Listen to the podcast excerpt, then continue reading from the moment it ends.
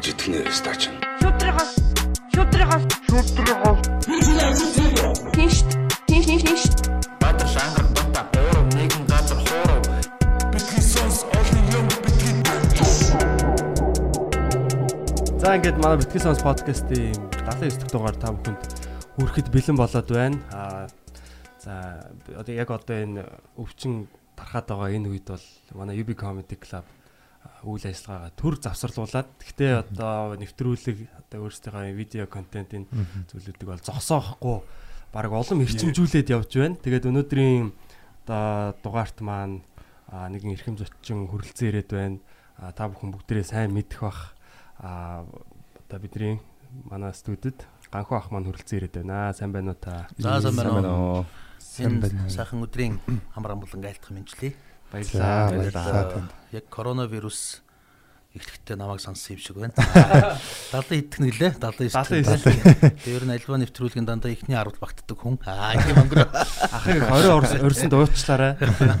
Гэтэ яг ер нь коронавирус ихснээр өрсөн зүг болж байна. Ягаад тэгэхээр одоо бол бүх юм юм зогсонгүй байдалтай. Яг юм подкаст, видео, контентууд За тэгээд ингээд кофе мофе гоё delivery те гэрээсээ гарахгүй бүх юмаа захиалдаг ийм үед аль болохоор одоо сонсогч ихтэй гэж бодож байна. Бүгдээрээ гэртээ байгаа эсвэл машиндаа байгаа.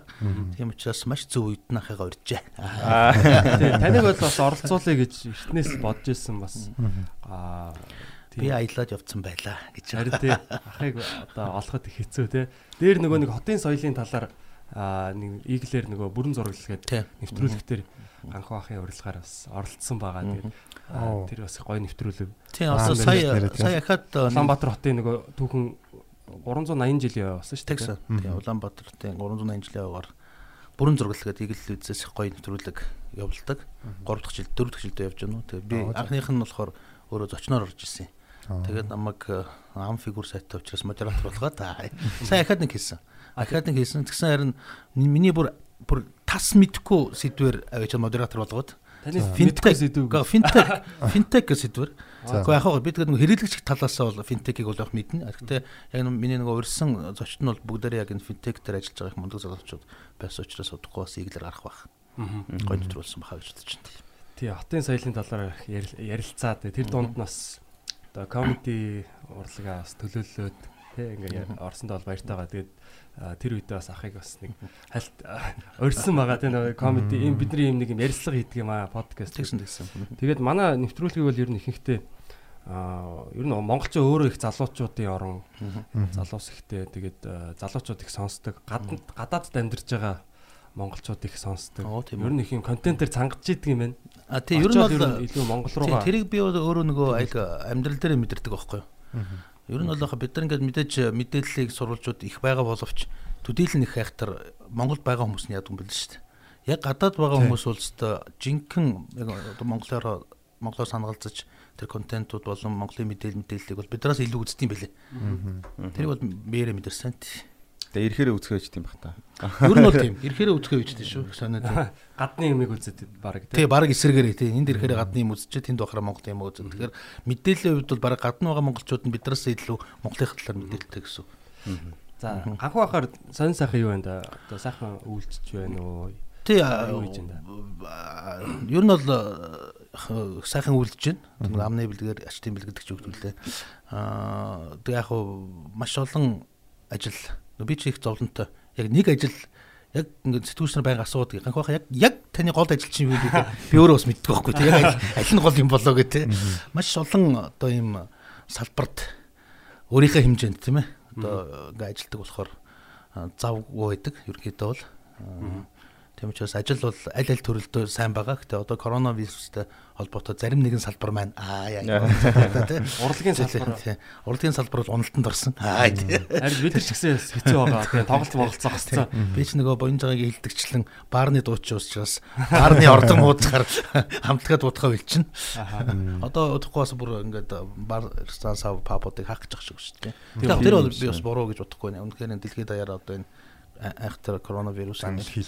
занл хил байж байгаа чинь бид нар бол одоо сэргийлэх нь маш зүйтэй. Тэгээд манай төр засаг маань энэ дээр бас тодорхой хэмжээ маш сайн ажиллаж байгаа гэж би харж байна. Сая би бас Солонгос яваад урж дээр ирлээ. Тэнд бол манайхыг бол бас арай жоохон сул байх шиг хити тэнд солонгоцдод бас корона тийм коронавирус илэрсэн ч гэсэн манайхыг бол арай сул байлаа. Манайх энэ дээр чанга ажиллаж байгаа надад их таалагдаад байгаа. Яг тэгэхээр зүгээр энэ тенденцийг би бас нэг олон улсын эмч мэмчийг таньдаг хүмүүний хувьд бол ингээд асуухаар зүгээр яг яг ингэж хэлж болдгийм болов уу мэд хятад маань яг бас хэцүү байгаа юм шиг үлээ. Яг ингэ дарах тал дээр вирус одоо анти юу вакцин энэ нь олдохгүй ч юм уу энэ дээр ажиллаж байгаа боловч удаашраад энэ бас тийм бид нар 3 сарын 2-ын хүртэл карантинлцсан байгаа боловч цаашаа сунгах магадлал айгүй өндөр- байгаа. Тэгэхээр зүгээр альва нэгэн крайсисыг бас боломж гэж харах тийм тохиолдол байдаг. Тэгэхээр би зүгээр энийг яг юу гэж хараад байна гэхээр бид нар 20 онд аа, Монгол улс нэг сая жуулч аав энэ төр гэдэг нэг таргет зорилго тавьж исэн. Би ч өөрөө нөгөө төлөөлөгч байхдаа бас тэр ярьж лсэн л та.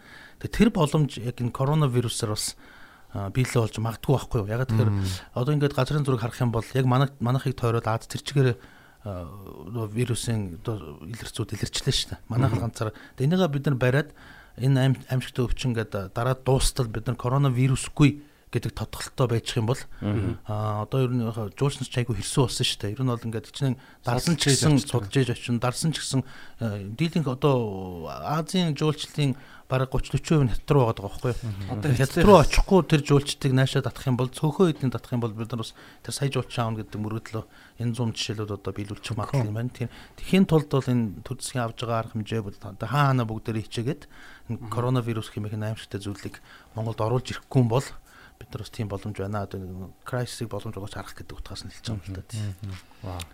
тий яг одоо энэ бол зүгээрс нэг юм ханиад биш те. Гахааны гахааны нөгөө юу вэ? Тэр тэр биш бүр бүр одоо мутацд ороод яваад байна гэж улам сайжраад дэлхийн дэлхийн түүхэнд байгаагүй юм одоо гамшиг түүхэн одоо баг тахалтай зөвлөх зөвлөх үс юм болж байгаа хгүй шүү. Цаашаа одоо ингээ нөгөө геометрийн прогрессор насурч байгаа хүний тоо нэмэгдээд шүү дээ өчтөр хчин л бараг 100 гаруй хүн ингээл өмнө чинь бид нар 1 2 3 4 гэл 10 хүн нас урчлаа гэл ямар амар гэж бодвол 100 100-аар яригддаг боллоо шүү дээ тэгээ одоо нэг хят тэр чинь нөгөө айгүй хүндрэлтэй нь нас орсон хүмүүсийн гэр ар гэрэгт нь өхөхгүйгээр шууд баг нөгөө дээр үе чандралаад чандралаа камер шатаж байгаа шүү дээ. тэгэл одоо чандрын өгөөл явж байгаа.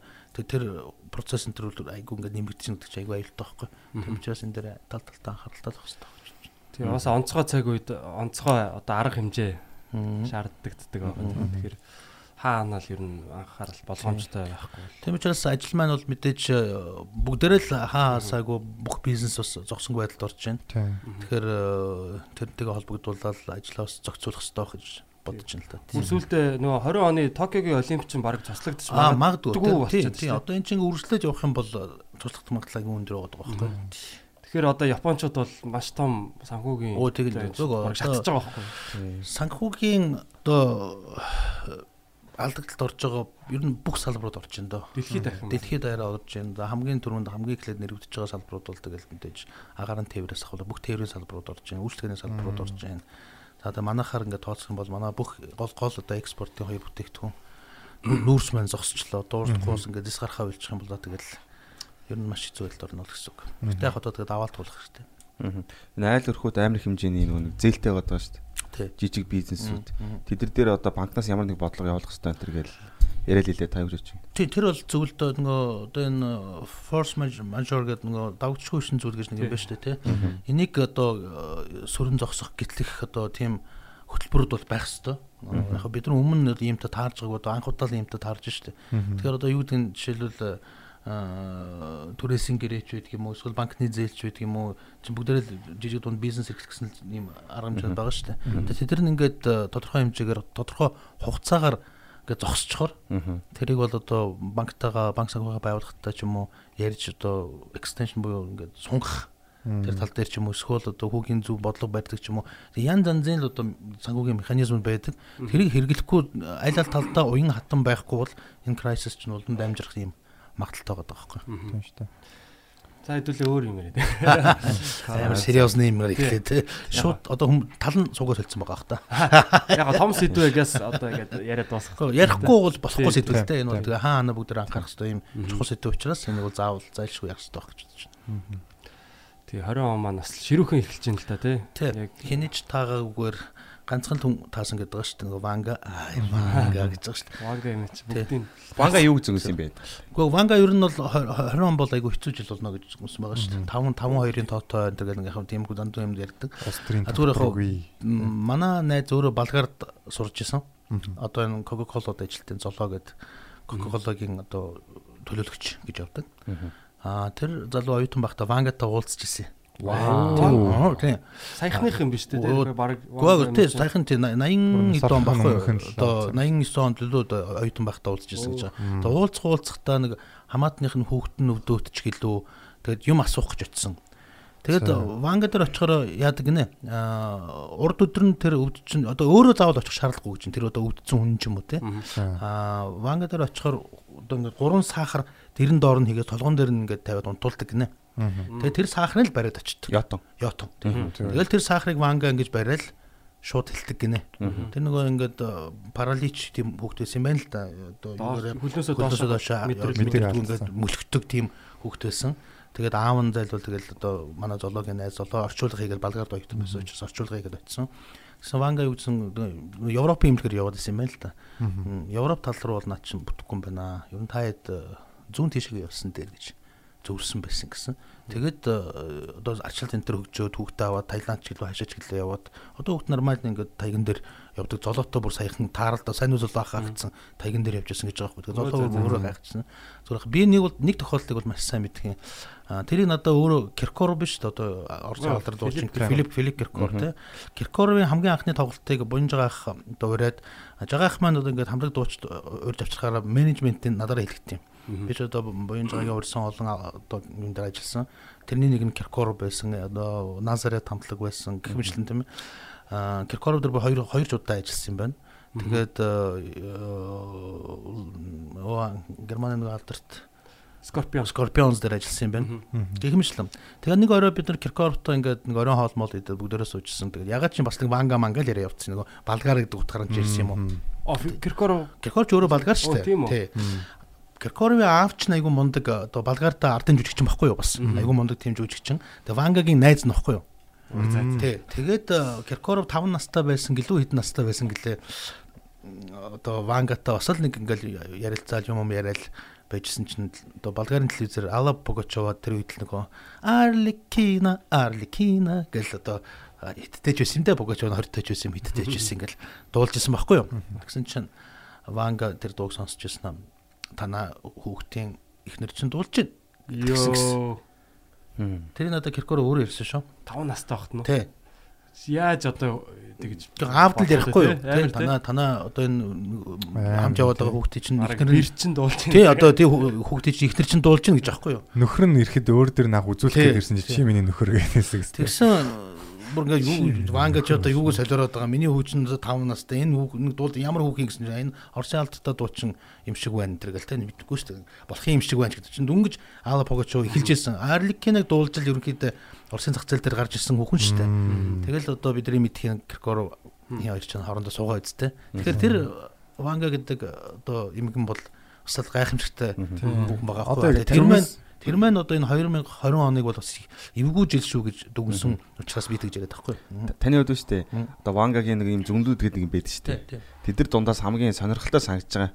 Одоо ирээдүйн цаг дээр ямар зөнгөлүүд нь танд одоо санагдаж байна нь. Үгүй би бол нэг айхтар ингээл вангагийн судлаач биш шүү дээ. Судлаад одоо аль алийг хэлсэн юм ба зүгээр ингээл юм зоологийн зоологийн сая хэлсэн юм гэлээ. Тэгэл одоо Киркоров хэлсэн юм гэлээ. За ванга тэгээд өгөнцсөн юм байлээ. Тэр нь биелээ болсон ингээл зөндөө л юм байдаг юм байлаа. Ер нь бол дэлхийн төгсгөлд бол аа, Аазны тор дэлхийг бүрхэж энэ төр гэл нэг сонин үг 5000 дон. Гэдэг үлээд байна. Тэгж ярьдаг. Тэгэхээр одоо Аазны тор гэдэг нь юу гэж хэлж байгаа юм. Одоо ингээд бодохоор ингээд тог мог ингээд бүх юм чинь бид нар дээгүүрээ дордог. Гэтэ ашгүй одоо нэг wireless wireless нууд нь гараад байна. Аазны тор нь арай багасаад байгаа юм шүү дээ. Шилэн кабель мабель гараад те. Технологийн гайхамшиг гэдэг чинь бас тэр зүгэнтийг бас э, сөрөх сөрөх магадлал бас байгаа шүү дээ. Гитлертэй уулзчихсан гэж байна шүү дээ. Өө тэр аюу олон хүмүүстэй уулзчихсан. Тэр юм яг аюу. Горбачев. Өө аюу олон одоо том том дэлхийн лидерүүд ирж юм уу асуудаг байсан. Ер нь бол надтай адилхан маш бизи. Одоо зөвгөнлүүдийнх нь 85% орчим ингээ биелчээд байна гэж байна. Тэгэхээр одоо магадлал гэж үзэхээр бүр тэ хаашийн тэ бүр яг магадлалаас давцсан байгаа юм. За нөгөө амар аимшигтай сэтгүүс ерөөсө буухгүй яваад байна Тий. тийм энэ Ерөөсө буухгүй яваад байна. Ганхуу байхдаа хитэн орноор аялсан бай одоо. Тий яг нөгөө Тоолж ирсэн. Э, тоолж ирсэн тоолж ирсэн. Яг тоолж ирсэн гэхээр нөгөө сэтгүүлч болгон яг баташ асуудаг байхгүй юу? Тэгэл би нэг одоо юу лээ гэл нэг тийм рафли нэг тоо хилдэг. Тэгээ нэг удаа бүр ингээд газрын зураг гэртээ авч тавьж байгаад хитэн хатгадаг зүү авч тавьж байгаад их нэртэйгээ хоёлаа ингээд хатгсан байхгүй за энэ ийш явсан ийш явсан ийш явсан гэл давхцсан тоогооргүй шүү дээ очиж үтсэн бүх газараа ингээд тэгсэн яг тэр тэгэж хатгаж байгаа үед 113 байсан юм. Тэрнээс хойш чинь би бас нэлээд явчлаа. Одоо ингээд 118 дахь орноо сая Минмар гэдэг улсаар хамгийн сүүлд яваад нэвтрүүлэг хийгээд ирлээ. Тэгэхээр давхардаагүй тоогоор 118 гэдэг бол одоогор бол Монголдо number 1 юм билээ. Аа энэ number 1 гэхээр ягаад чи инхвэр бодогдоод ах юм. 118 улсаар явсан байна. Тийм. 118 улсын аа, 87 орн нэвтрүүлэг хийсэн байна. Багтаа үздэг байсан л та. Яг одоо алтаах. Өөр өөртөө ойлголоо тэ. Тэгээ юм их сонин штэ. Mobicom Одоо бас нэг банга шиг юм ярих гэдэг. Бидгээр та нар тиймд итгэдэг юм уу? Нэг тийм нэг э, одоо нэх ерөөсөө сандгүй мандгүй хүнийг нэг гинт ингээл нэг зурс ингээл орж ирэхээр гараад ирдэг. гараад ирдэг ч юм уу, уцаар ирдэг ч юм уу нэг тийм байдаг штэ. Айгуу сонин. Тэгээд нэг одоо ингээл өөртөө айл чинь хамгийн анх 25 алтаах санаачлаад инээмсэглэлийн гамбалд дахыг аваад э, зүүн Азийн 8 орноор анх явсан байхгүй юу? Вьетнам, Лаос, Таиланд хаагурчлаа да. Тэгээ тэр нэвтрүүлэг чинь айгүй бүүн болохгүй. Одоо тэр үед ямар voice voice яг түн шиг мөн шиг байсан биш. Хамгийн том контент чинь яг түн шиг биш яг түн шиг юу байдаг шүү дээ. Заавал өөрийнхөө гоо Хамгийн том контент яг түн шиг мөн л дөө. Тэр үед одоо хамгийн гоё контент чинь одоо тий яг ингээд хүмүүс чанартай шүү дээ хүн болгоны хүсэн хүлээж үздэг нэвтрүүлэг чинь үргэлжлээ айл байсан байхгүй юу. Тэр үед ягаад тийм байсан гэдэг нь яг нэг хайхтай чанар одоо ингээ эргээд нөгөө нэвтрүүлгийг харахаар амар чанартай хийгээгүй л дээ. Үгүй агуулгын чанартай. Агуулгын чанартай дээрэс нь нөгөө хүн болгон гадаад явж чаддгүй байсан үе санхүү мөнгөний боломжоос болоод тэр болгоо ингээ нэг олон орноор явдггүй байсан учраас тэр нь. А, тэгэхээр тэрийг алтаах чинь амар easy хүнд бас үргэн штэ. Загнах нэг юм цагаад өө энэ ч жоохон дими орон байна энэ тэгээд. А би болохоор нэг одоо арай информашн өгөх талаас нь жоохон судлаад тэр үед ч юм интернет интернет гэж юу ч байдгүй юм үед л битгой чинь тэгээд ямар ч судалгаагүй за тийшээ явъя гэж явчихдаг. Очоод одоо юугаач үзхий яах хаанч орох юм мэдэхгүй. Тэгээд тэрийг тэндээ очичээ судлаад явдаг. Тийм л нэвтрүүлэг байхгүй юу? Тийм учраас тэр нэвтрүүлэг маань одоо нэлээд тэр хүмүүст хүрж исэн юм шиг байгаа.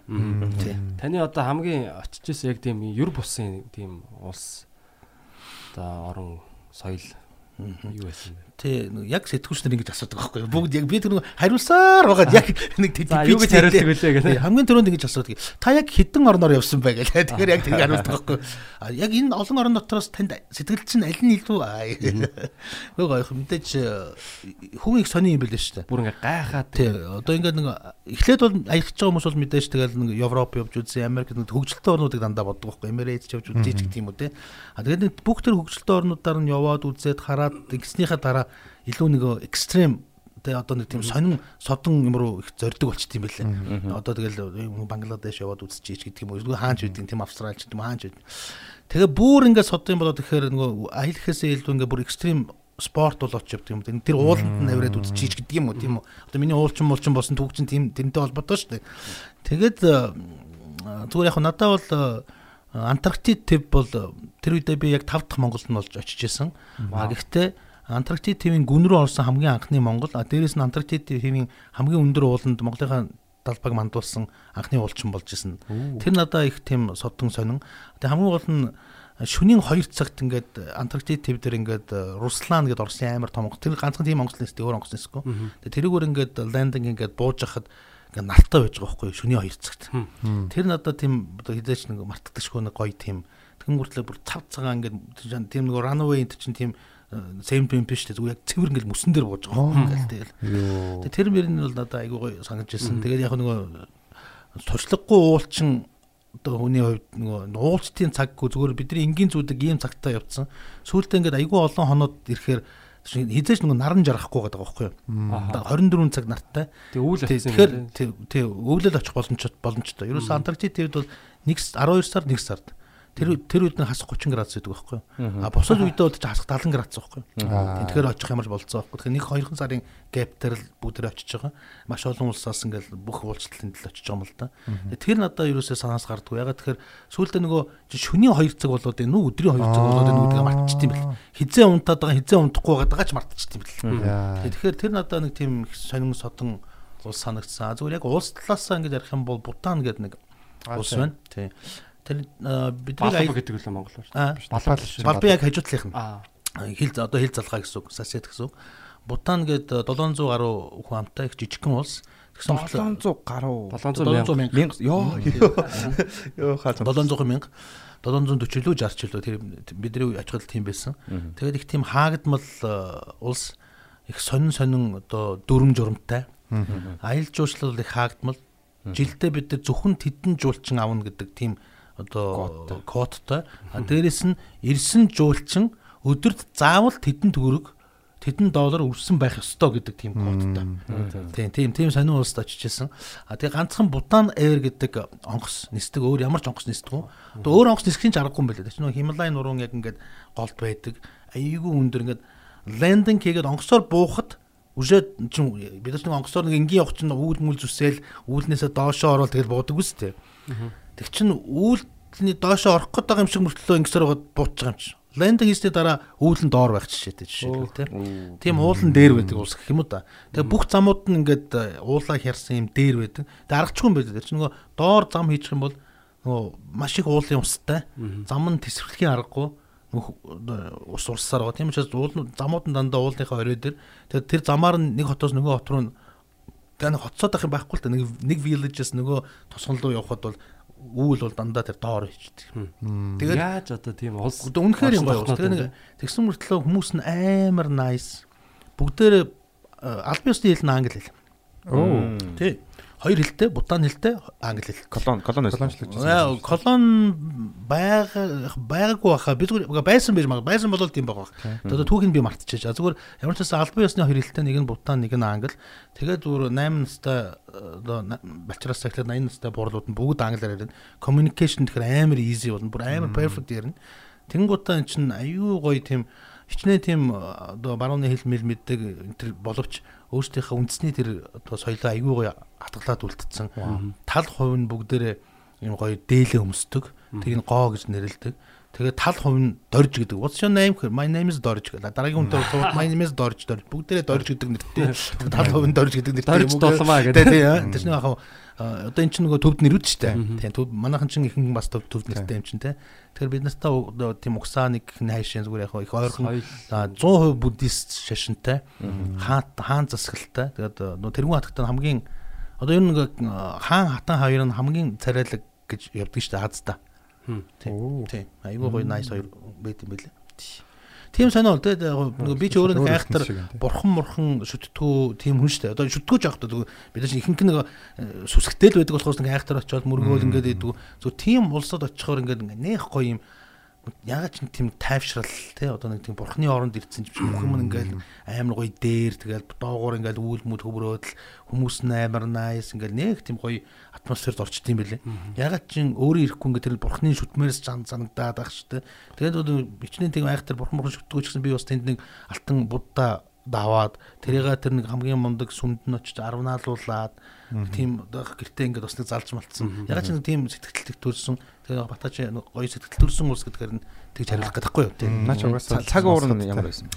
Цаг уур нь бид нар э, зунал очиж исэн. Айгүй гоё сэрүүхэн яг манайхтай адилхан 20 градус 18 градус.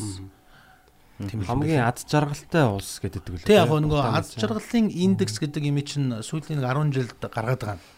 Яг ер нь бол ингээд э, дэлхийн ма- олон улсуудыг э, одоо ингээд compare хийдэг харьцуулдаг маш олон аргачлалууд байдаг. Одоо мэдээж хамгийн түгээмэл аргачлал нь бол одоо нэг хүнд ноогдох дотоодын дотоодын нийт бүтээгдэхүүн ч гэдэг юм уу тийм ээ. А тэгээ сүүлийн үед энэ э, заавал ингэж тоон үзүүлэлтээр ягаад аргачлаад байгаа юм бэ? Ер нь бол хүний хам- хамгийн чухал зүйл чинь энэ юу юм бэ? Ажралтай байх, happy байх тийм сайхан байх гэдэг чинь чухал үстэй. Тэгээ энэ индексээр ягаад ингээд индексжүүлж болдгоо юм бэ гэдэг санаачлагаар гараад 10 жилийн өмнөөс ингээд ийм ажралын индекс гэдэг юм тийм индекс явсан юм байна лээ. Тэр индексийн бол одоо Бутан улс бол 2 2 жил дараалан 1-2-нд орсон. Тийм тохиолдолт юм байна. Одоо ихтэй хамгийн сүүлийн нулингийнхаар бол Дайн нэгж явж исэн баха. Финланд юм байна тий. Тийм тэгж яваад тийм. Надад нэг асуулт байна.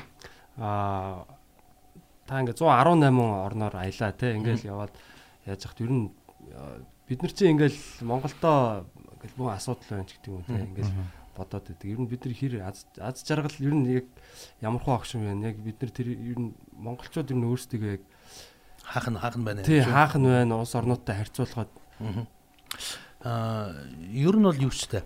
Аа хүсэн хүсээгүй хүмүүс ингээд гадагшаа татгашаа явахаар заавал нэг харьцуулж явт юм бэлээ. Тийм л та. Би бол э, тэгж явдаг. Тэгээд харьцуулах харьцуулахдаа одоо нэг гоё гайгүй юм энэ бол энийг нэг Монголд аваад хэрэглэж юмсан ч гэдэг юм уу тийм идэ мэдээ төрөгч байт юм уу. Ер нь бол тэгж явдаг. Аа яг ингээд хөгжилтэй орнуудаар нь ч явлаа, хөгжиж бий орнуудаар нь ч явлаа, бууруу орнуудаар нь ч явлаа. Тэгэхээр яг дэлхийдээ ингээд компар хийгээд харьцуулаад үзэхэд бол монголчууд бид нар бол ер нь бол тийм доогор орохгүй шүү. Аа. Эдийн засгийнхаа хувьд ч тэр ад жаргалынхаа индексийн хувьд харамсалтай тэрийг бид нар өөрсдөө мэддгүү. Яг үнэ. Тэг мэдтгүүдэл байгаад байгаа. Аа Японд би сая яг маш олон одоо очиж исэн боловч нөгөө 25 дугаар суугийн явуулдаг нөгөө 21 мянган төгрөний одоо реалити шоугаар би нэг орлоо штэ. Тэгээ Японд би 10 хонлоо. Тэгэхэд Японд бол тэгж удаж үзээгүй юм байна. 10 хоноход бол мэдээж тэгэл Японы өөх түүх бүх юм л судалж байгаа юм л да. Тэгээд тэр Япон хүмүүсийн нэг их сонин зүйл нь а эцэг их нь Япон хүүхдэд заавал нэг удаа энтэг явуулж үздэг гэж байгаа. Энтэд тий. А тэр нь ямар утга учираар явуулж үзэж байгаа юм бэхээр нөгөө тийм соёлтой газар, тийм гоё газар, тийм гоё нийгэмд хүмүүс байсаар байгаад тэр гоё гэдгийгээ мэдэрхээ болчихдог. Тэ нэг юм л байх хэвээр. Тэгээ бараг л бид нар зовоод дээ гэдэг амиа амиа оролт моролтоос ахуулаад Японч амар шүү дээ. Тэ хөгийн нийгэмд амьдарч ийнч гэдэг юм уу юу гэдэг юм тийм үү. Тэгээд энтэд очиж амьдарч үзэгдэг. Тэгээд хүүхдүүдэд нэг хөөгөөд баг 14 хоног ч үлээ заавал энтэгт үзүүлд юм байл да Япончууд. Тэгэхээр энтэгт очихоор яагаад тэр юу ч хөө мөртлөө гадаа гудамжинд ингээд нэг картон дэвсээд насаараа амьдарч байгаа мөртлөө яагаад тийм хаппи байгаад идэх юм бэ гэдгийг олж мэддэг гэж байгаа байхгүй юу? Тий. Тэгэхээр энэ нөгөө хаппи байх, ажралтай байх гэдэг чинь яг юунаас хамааралтай юм бэ гэдгийг бол одоо олох хэрэгтэй байхгүй юу? Тэр зүгээр би зүгээр ингээл энтгээр яваад Бангладешээр яваад одоо ингээл маш олон ядуу буураа ингээл орнуудаар яваад харьцуулаад үзэхээр бол Монгол бол үнэхээр гайхамшигтай байхгүй юу? Зүгээр энтэд намайг нэг байж хахад манай элчин элчин сайд баяр ах байсан юм. Одоо манай оюун гишүүний ах нь одоо делегат зоригийн бид нөгөө баг баг байхын их найзууд л та. Тэгээ яг яг тэр үед би явж таарсан. Тэгэл байнгын элчин сайдаар би нэвтрүүлэг хийж явсан. Метроны талаар нэвтрүүлэг. Яг тэр үед Дели хот метротой болохгүй л тэг метрогийн судлахаар ингээ явж ирсэн. Тэгэд би элчин дээр байх очдог. Тэгэхэд элчингийн нэг тийм гарден одоо нэг цэцэр одоо цэцэр цэвэрлдэг монголоор хэлдэг тэр чинь Цэцэрлэгч. цэцэрлэгч нэг залуу байсан байхгүй да хинж гэдэг лээ нэр нь энэтгийн нэр тэнтэг залуу байхгүй Тэгэл тэр л байдаг. Аа тэгээ айгүй гоё nice тийм залуу ирэхээр хай май гээл одоо тий. Тэгээ тэрэндээ би бас ингээл гоё заримдаа юм ярьдаг байхгүй. Ингээл Монгол зонгол ийм тийм гээл. Оох манай монголчууд чинь энтгэд бол жишээл хоёр үхэртэй байна гэдэг бол амар баяндаа ордог байхгүй. Хоёр үхэртэй байна гэдэг бол. Тэгээ манад бол одоо 20 үхэртэй гэж хэлэхээр оо юу бүр ингэж гайхаж байгаа байхгүй тий. Тамтгүй баян. Тамтгүй баян байна гэл тий. Тэнд бол тэгээд нөгөө баян хоосонгийн тэр кастинг систем ч айгүй хэцүү. Тэгээд манайхтай ингээ харьцуулахаар бид нар тэрийг бас мэдэхгүй дэл бас тэгээд тахгүй. Тийм учраас аа бид нар бол ямар ч хэлсэн зүгээр бус тоноотой харьцуулахад бол маш дайжгүй. Аа тэгээд 90 онд алчлал бас чөлөө зах зээлийн нийгэмд орцсон. Мэдээж өдөр тутмын бэрхшээл, проблем зөндөө байгаа ч болов дандаа шийдэж болох үс ийм проблемууд. Аа зүгээр бүх юм ингээд муухай байгаад юм шиг боловч overall ямар нэгэн хэмжээгээр ингээд прогресс чинь урагш байгаа ингээд сайн сайн лугаа явж идэг гэдэг таахгүй юу? Тийм шүү дээ. Тий, тийм учраас э, бид нар бол аа заах тэр нөгөө тэнгэр заяат майд гэж нэг хэлэх нь хайшаа зүгээр э, айгүй ирээдүйтэй сайхан ус. Аа одоо бол яг хөө дээр үед бол нөгөө зах бид нар зах зээл баг байна 3 сая энэ гээд ярьдаг байсан боловч одоо энэ нөгөө техник технологийн дэвшил хөгжөөд ийм үед бол баг цөөхөн амтаа нь advantage болж хувирах гээд одоо энэ хүн амын өсөлт мөсөлт чинь бол мар тамтгаа алдаж штэ. Тэгэхээр манайх шиг ийм сайхан уудам нутагтай, ийм цөөхүүлээ, дээрэс нь газар доороо ийм баялагтай улс бол дэлхийн ихний одоо арвдал багтгал улсын нэг дээ. А дээрэс нь ийм сайхан үүх түүхтэй.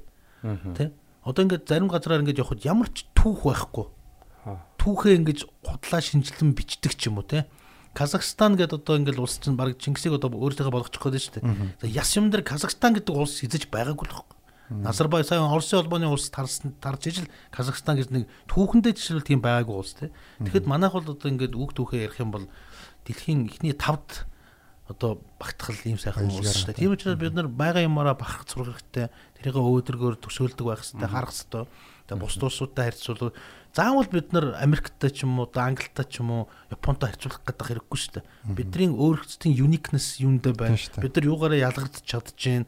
Тэгээд Гэхдээ хаа мэдээж одоо нэг энэ улс төрийн нэг заваа мамаа юмнууд болоод ингээ нэг юм хагарал магарал энэ заваа юмнууд ингээ нэг улс төрчөнд бид нар ингээ чирчлээ л дээ. Тийм учраас одоо 20 онд бид нар нэг шинэ сонголт хийгээд дээрэс нь бүгдээрээ нэг хандлагаа өөрчлөх шаардлагатай болчихдог. Яаж яаж Гэхдээ нэгэн зүгт бүгдээрээ нэг хардаг ч юм уу те. Юмыг одоо хандж байгаа хандлага их буруу байгаад байна. Японы нэг том философи байна. Тэрийг би сая очиж бүр гайхлаа. Япон хүн яадаг гэж Японы одоо ганц одоо чухал юм нь хүнд цаад болохгүй амьдрах гэдэг философитой. Тэ? Ерөөсө баг наснаас нь тэгэл сургадаг. Би хүндэл цаад болохгүй амьдрах юм бол тэгэл okay. А монголчууд бидний философи юу лээ? Хүний доор орохгүй амьдраараа гэж загтдаг шүү дээ. Юу гэдэг юм бэ? Хүний доор орохгүй амьдрал гэдэг чинь юу гэсэн үг юм? Харин ойлгоход Тий айгүй хэцүү дээрэс нь юм нэг тийм өрсөлдөөн зах зээл дээр өрсөлдөөн бол окей те. А гэтээ нэг айгүй тийм муухай болчиход тахгүй юу? Хүний доор орохгүй байна гэдэг чинь нэг тийм тэрнээсээ болоод атаач зөтөөж тэгээд тэрнээсээ болоод бид нарыг алддаг байхгүй юу? Хүний доор ороод ийн гэж Тий бодлоо. ороод ийн гэж нэг боддог. Орохгүй байхын тулд зээл аваад цагаансараа амар өргөндөргөл Йоо, яг үнэ, яг үнэ. тэмдэглэдэг те. Тэнгуутаа нэг өдөр баахан хөөрг мөр баахан өд ингээд яачаа үлдсэн 364 хоногт нь ингээд зээлээ төлөө зовдөг ч юм уу те. Намарчин нар гэж Тий, өгч тий, тий, Аа тэр чинь ингээд хүний доор орохгүй гэдэг нэг энэ балаа одоо философч ингээ үүсэлт авахгүй буруу талаас зөв талаас нь үүсэлж явах юм бол зөв. Гэхдээ буруу талаас нь үүсэхээр ингээ ийм балаа юмд орчод шүү дээ. Одоо гэртээ хөрөгчөнтэй хоолгүй мөртлөөл 3 3000 доллар зээлэл хүүхнүүд маань шүүб аваад өмсөж шүү дээ. Энэ чинь нэг хүний доор орохгүй гэж харагдах гэсэн тийм өнгөцхөн талдаа ингээ байхгүй. Яг Тэгэхээр байна. Японы философи бол хүний доор орохгүй биш хүнд цаад болохгүй амьдрах. Ийм гайхамшигтай философи. Нэлийн саад болсон да тий японочууд маань гэж тий. Тэгээ гэхдээ яг энийгээ бас бид нар зөвхөн нөгөө хажууд хөрш нөгөө нэг дорж долмааттайгаа биш тий. Өөр улсуудаа дэлхийн давцанд доор орохгүй ч гэдэг юм уу. Бас тэгэж бодоод Тэгвэл бас өөр. авааштай тий, ч байж тий. болох юм. Гэтэ яг одоо нөгөө нэг атаархал гэх түр ярьлаа шүү дээ тий. Атааж өтөө гэл тий. Аа маш олон орноор ингээд явхад яагаад монголчууд юм бус орныг бодвол юм өөр атаархалтай байдаг юм бэ гэд би жоохон гайхаад байт. Өөр өөр гэдэг нь ямар Өөр атаархал. За одоо жишээл Америкт ч юм уу эсвэл одоо Англид ч байдаг юм уу мэдээж бас атаархал байна. А гэтээ тэдний атаархал нь би бас маш олон хүмүүстэй уулзаж явхад бол одоо юу гэдэг нь одоо Bill Gates ч гэдэг юм уу тийм үү? За яаж Bill Gates шиг болох уу гэдгийн төлөө атаарч байгаа байхгүй юу? Тэрний төлөө ингээд зүтгэж гэдэг юм уу те өөрийгөө дайчлаач гэдэг юм уу? гарыг. Тэ дээшээгээ гараач гэдэг юм уу? Энэ шиг болъё гэдэг те. А манайх болохоор од жаргал гэдэг хүн болохоор яаж энэ од жаргалыг унгаах уу гэдэг тийм атаархал явдаг байхгүй юу? Ер нь бол доошоо. Тий, манайхан болохоор одоо яаж те одоо ингээд энэ дом компаниуд нь хоорондоо хүртэл одоо энэ өрсөлдөөн мөрсөлдөөн тийм л шүү дээ жишээлбэл те. Яаж энэнийг надаас илүү баян болохгүй байх ч гэдэг юм уу нэг тийм. Тэгэхээр би ингээд тийм өөр хоёр өөр атархал хараад байгаа байхгүй юу. Яг монголчууд бидний нэг энэ нэг хуваа хичээсэн нүү- нүүдэлчин соёл иргэншилгээд бол нэг талдаа их гоё юм шиг мөртлөө тэр философи нь өөрөө одоо энэ нийгэмшэд байгаа амьдралд бас их таарахгүй байгаа байхгүй юу тийм ээ хуваа хичээсэн, амиа утсан, нийтж биш, нэгнийхээ төлөө биш те. Одоо нэг ийм цус одоо бидний нэг цуснд байгаа нэг э, нэг ген гэж ярьдаг шүү дээ бид нар те. Тэр нэг жоохон садаа болоод байгаа юм болоо гэж бид харж байгаа. Гэтэ мэдээж нэг цаг хугацааны хувьд илаашраа тэгээд гайгүй болох байлгүй те. Тийм учраас бид нар хандлага гэдэг юм хэдүүлээ нэг өөрчлөё. Одоо нэг арай өөр хандлага руу оръё. Нэг нэгнийхээ төлөө одоо яг ингээд нэг тийм тэр тал руу явъя гэж байгаа юм. Тийм бид бид нар ч гэсэн одоо а, сүүлийн үед нэг юм бодоод байгаа байхгүй. Одоо нэг- нэг нэгэн зүгт ха- хандъя гэдэг шүү дээ тийм. Тэгэхээр яг бүгдээрээ яг нэг нэг юм алсын хараатай уулна. Тийм шүү Болчвол дээ. а дор дороо тэрний төлөө өөр өөрсдийнхоороо ингээд яваад өөрсдөө хөгжүүлээд явах юм бол бас болох яг өөрийнхөө өөр өөрийнхөө ажлыг үн сэтгэлээсээ хийвэл би сая өчтөрх нэг пост тавьсан. Одоо ингээд нөгөө орой болгон телевизээр тэр нэг дохионы хилэнийг бүсгүй ингээл тайлбарлаад байгаа шүү дээ. Одоо манай нөгөө төр засгийнх ингээ мэдээлэл хийгээд хажууд нь тэр бимба гэдэг юм байна. Бимба хинглээд. Тэгээ би нэг пост хийсэн. Энэ ямар гоё би бүр дохионы хэл сурчлаа гэдэг. Энд чи одоо орой болгон тэрийг харахаар ингээ баг хайр хайр хичээл ингэдэг юм байна те. Ингээл ингээ харсаар гоо дохионы хэлээр баг би сурчиж байгаа байхгүй юу. Тэгээд тэр хүн ямар үнэн сэтгэлээсээ тэр ажлыг гоё хийж байна те. Тэрийг хараад би тэр хүнээр одоо жишээл бахарч байгаа шээ те. Тэгээд айгүй олон хүмүүсээр доор комментэд дээр биччихэл хүн болгон яг энэ их жишээг ингээд гоё ажиллаад ор дор бүрнийхээ ажлыг сайн хийх юм бол Монгол улс маань хөгжөхөд амархан байна гэж те. Тий хажуугийнхаа хүний л э, юуг хараал те. Өөрийнхөө урдах юм а голоод ч гэх юм уу нэг тийм яваад байгаа юм шиг те. Гэтэ гайгүй гайгүй. Манайх ч нөгөө цөөхөн хүн амтагийн нэг бас нэг давуу тал нь маш богинохон хугацаанд одоо бид нар ингэж ярьдаг шүү дээ. Бидний үед цаажрахгүй юм байна уу? За за за яг яг ярьж үр хүүхдүүд маань энэ гэл те. Үгүй байхгүй. Бидний үйд цаажрах хэрэгтэй байхгүй бид нар бол маш зөв бодлого руу ороод бүгдээрээ нэг зүг цуг зүг хараад хандлагаа өөрчлөөд ингээд зөв одоо улс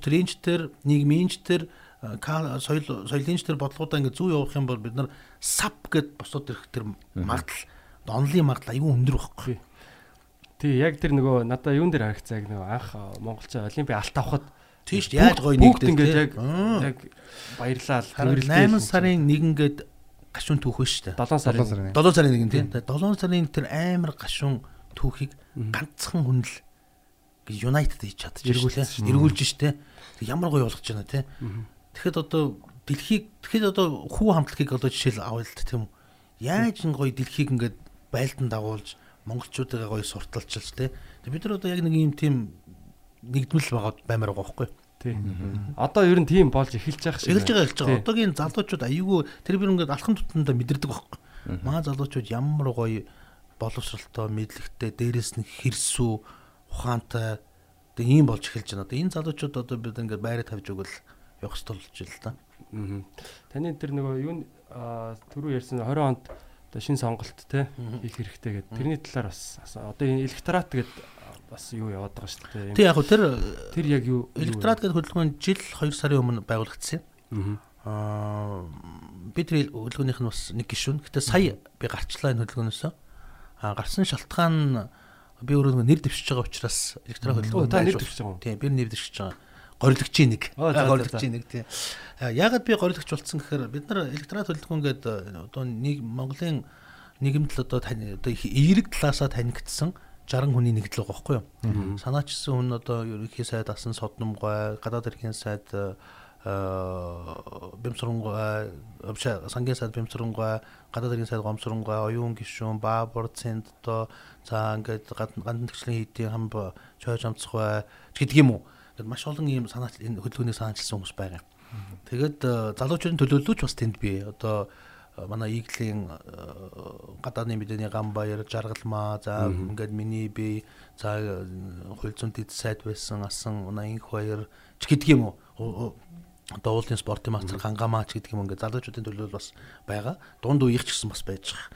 Тэгээ эдгээр э, юу гэж шийдсэн бэхээр ер нь бол урлагийнхан ч байгаа. Манай Чуках, Долгон гэл те. Дандаа улс төрөөс хол хүмүүс ихэнх нь. А гэтээ ягаад эдгээр ингээ улс төр руу орчвол үнэхээр нь одоо бас нэг нь болохгүй юм байна. А одоо нэг зөв хүнээ дэмжиж гаргаж ирэхгүй бол энэ 76 гишүүд чинь дандаа буруу гарын хүмүүс ороод ингээд авилгал хийлах болно даймжраад ингээд явчихдаг юм байна гэдэг үндсэндээ л нэгдсэн юм хөдөлгөөн баггүй юу. Одоо клуб ч гэх юм уу те. UB comedy club гэдэгтэй адилхан клуб л баггүй юу ерөөхдөө бол те. Та хэд энэ stand up comedy хийж бол бид нар тэндэг зөв хүн гаргах гээд нийлээ суудсан нэг хэдэн нөхдүүд байгаа. Тэгээ бид нар нийт одоо монголчуудын бас л одоо урдаа ярддаг сэхэтнэлөө захиа бичээд 2020 оны сонгуульд та ямар дөрвөн нэр дэвшигчийг дэвшээсэ гэж боддог вэ гэсэн цагтлын явуулсан юм. Бид нар 2000 гаруй нэр ирсэн. Тэгээ тэр нэр дотор манай электорат хөдөлгөөн дотор байсан гурван хүний нэр айгу зөнхөлж их явсан байхгүй юу? Одоо дефакто жагаах аа одоо хууль зүйн яамны сайд асан инх хоёр миний бие. Ингээ гурван хүний нэр нэлээ явсан учраас электорат хөдөлгөөнөөс юу та гурван маань ч гэсэн дэвшүүл яасан бэ гэдэг санал тавиад тэгээ сая одоо өнгөрсөн чуулганаар бид гурав электорат хөдөлгөөнөөсөө гарч байгаа. Яагаад гарч байгаа шалтгаан юу гэхээр электорат хөдөлгөөн бол өөрснөө нэр дэвшихгүй гэдэг ийм статустай хөдөлгөөн байхгүй?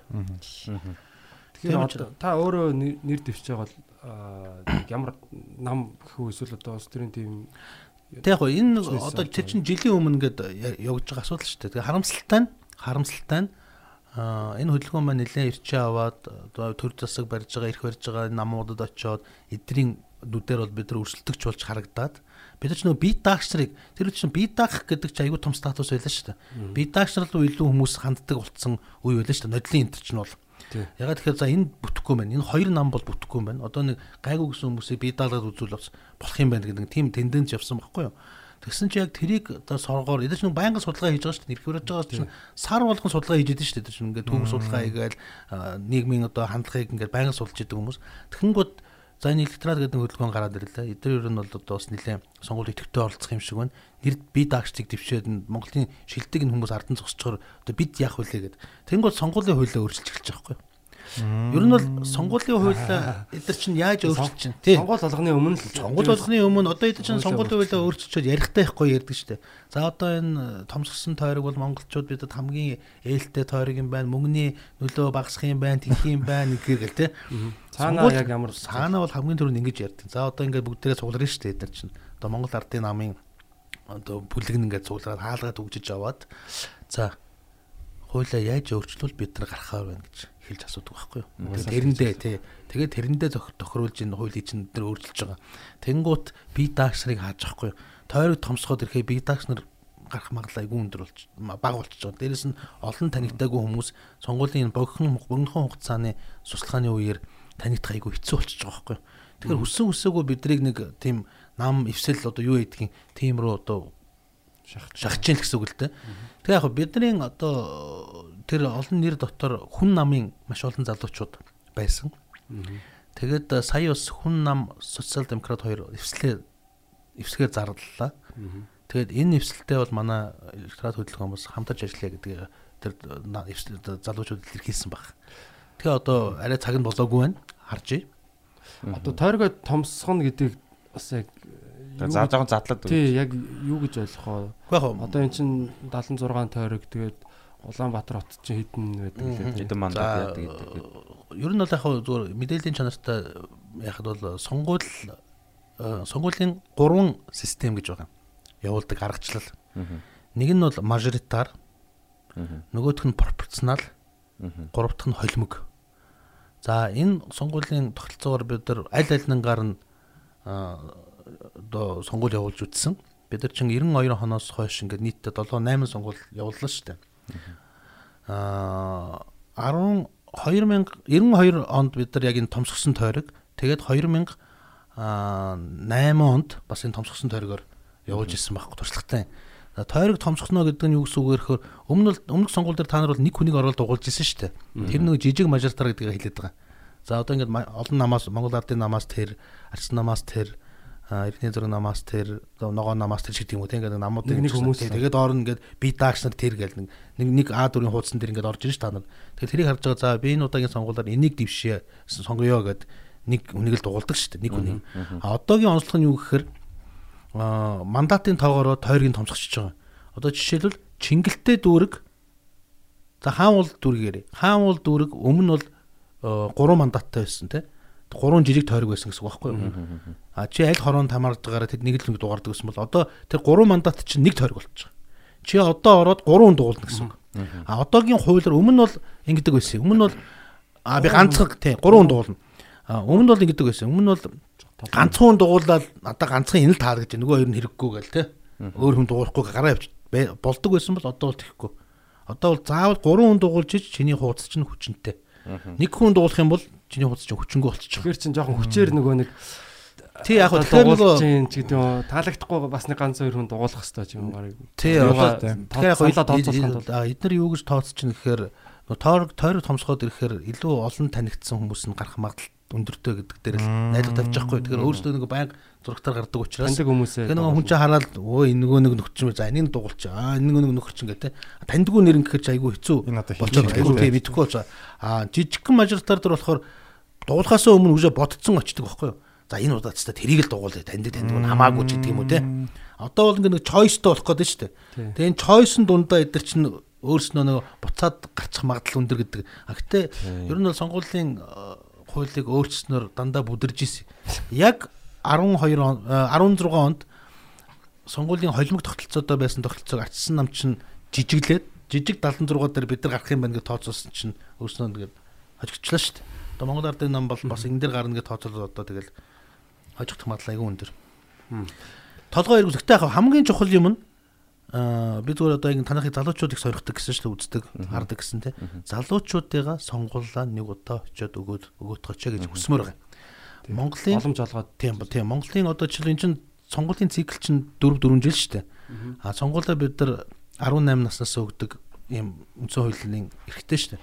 Тэгэхээр нэг ясанда 18-аас жил болгон 60 70 мянган шин сонгогч нар ингэж гарч ирж байгаа байхгүй юу? 4 жилийн циклээр ингээд бараг 240 50 мянган шин залуучууд сонгуул өгүүлж байгаа байхгүй юу? Тэдний ерөөсөн статистикийн тоор харахад 20% нь сонгуул өгдөг. Бус нь өгдөг.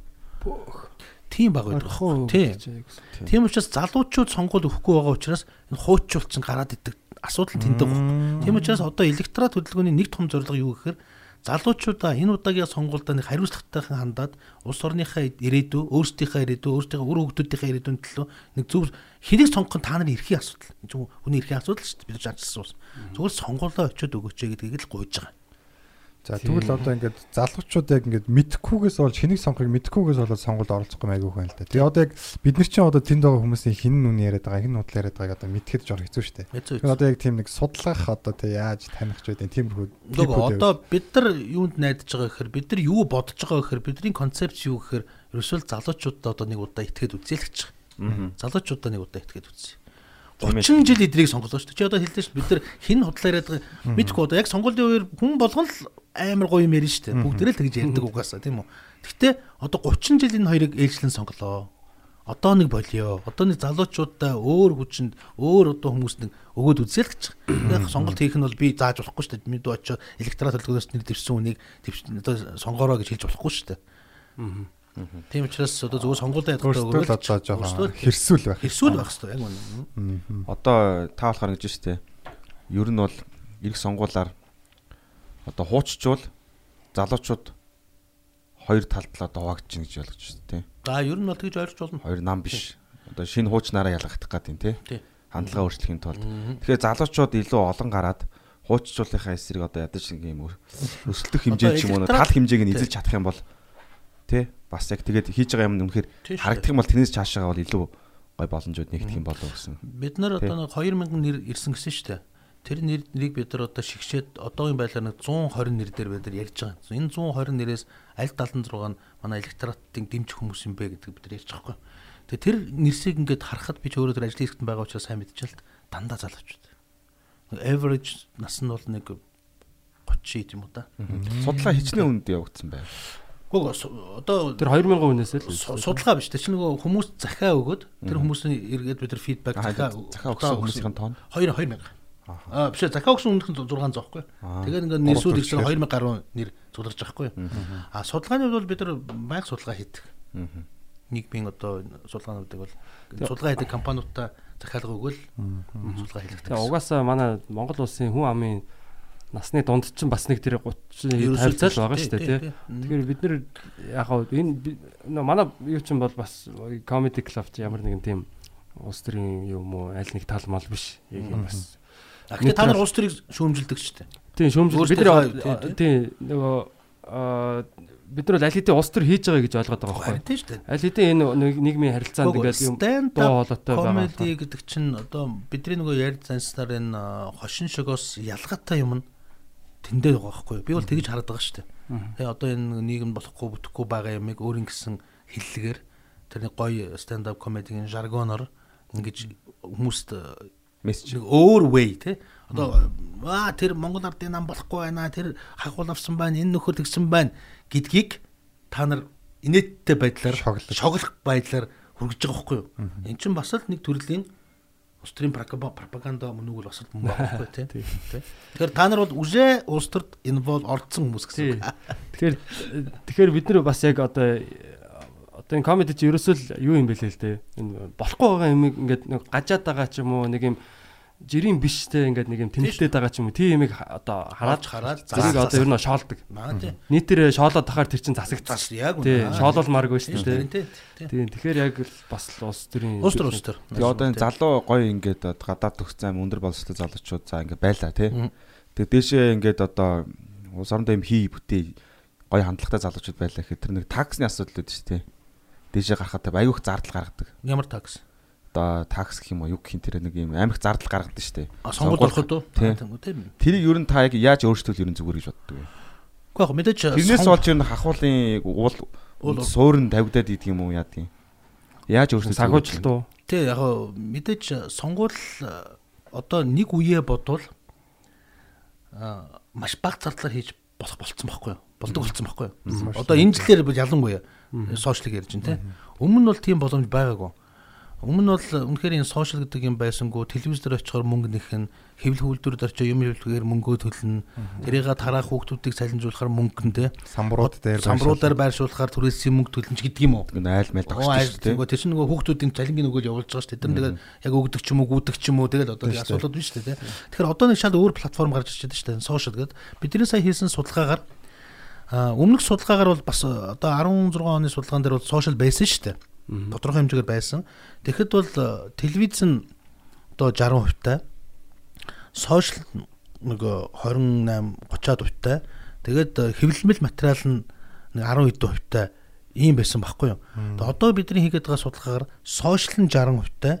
Хэвлэмэл материал баг байхгүй шахуулсан. Тэрийг уншдаггүй болсон. Тэгээд телевиз нэг 30-аас 40% нь л ийм байгаа ба- платформ ийм байгаа даа байхгүй юу.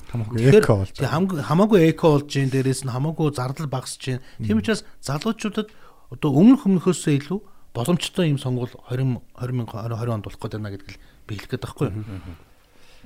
Тэгээ ер нь яг ингээд залуучуудыг сонгоол те яа одоо цаа цаад яг тэр одоо утга учир нь яг юу гэж та хэлэх вэ?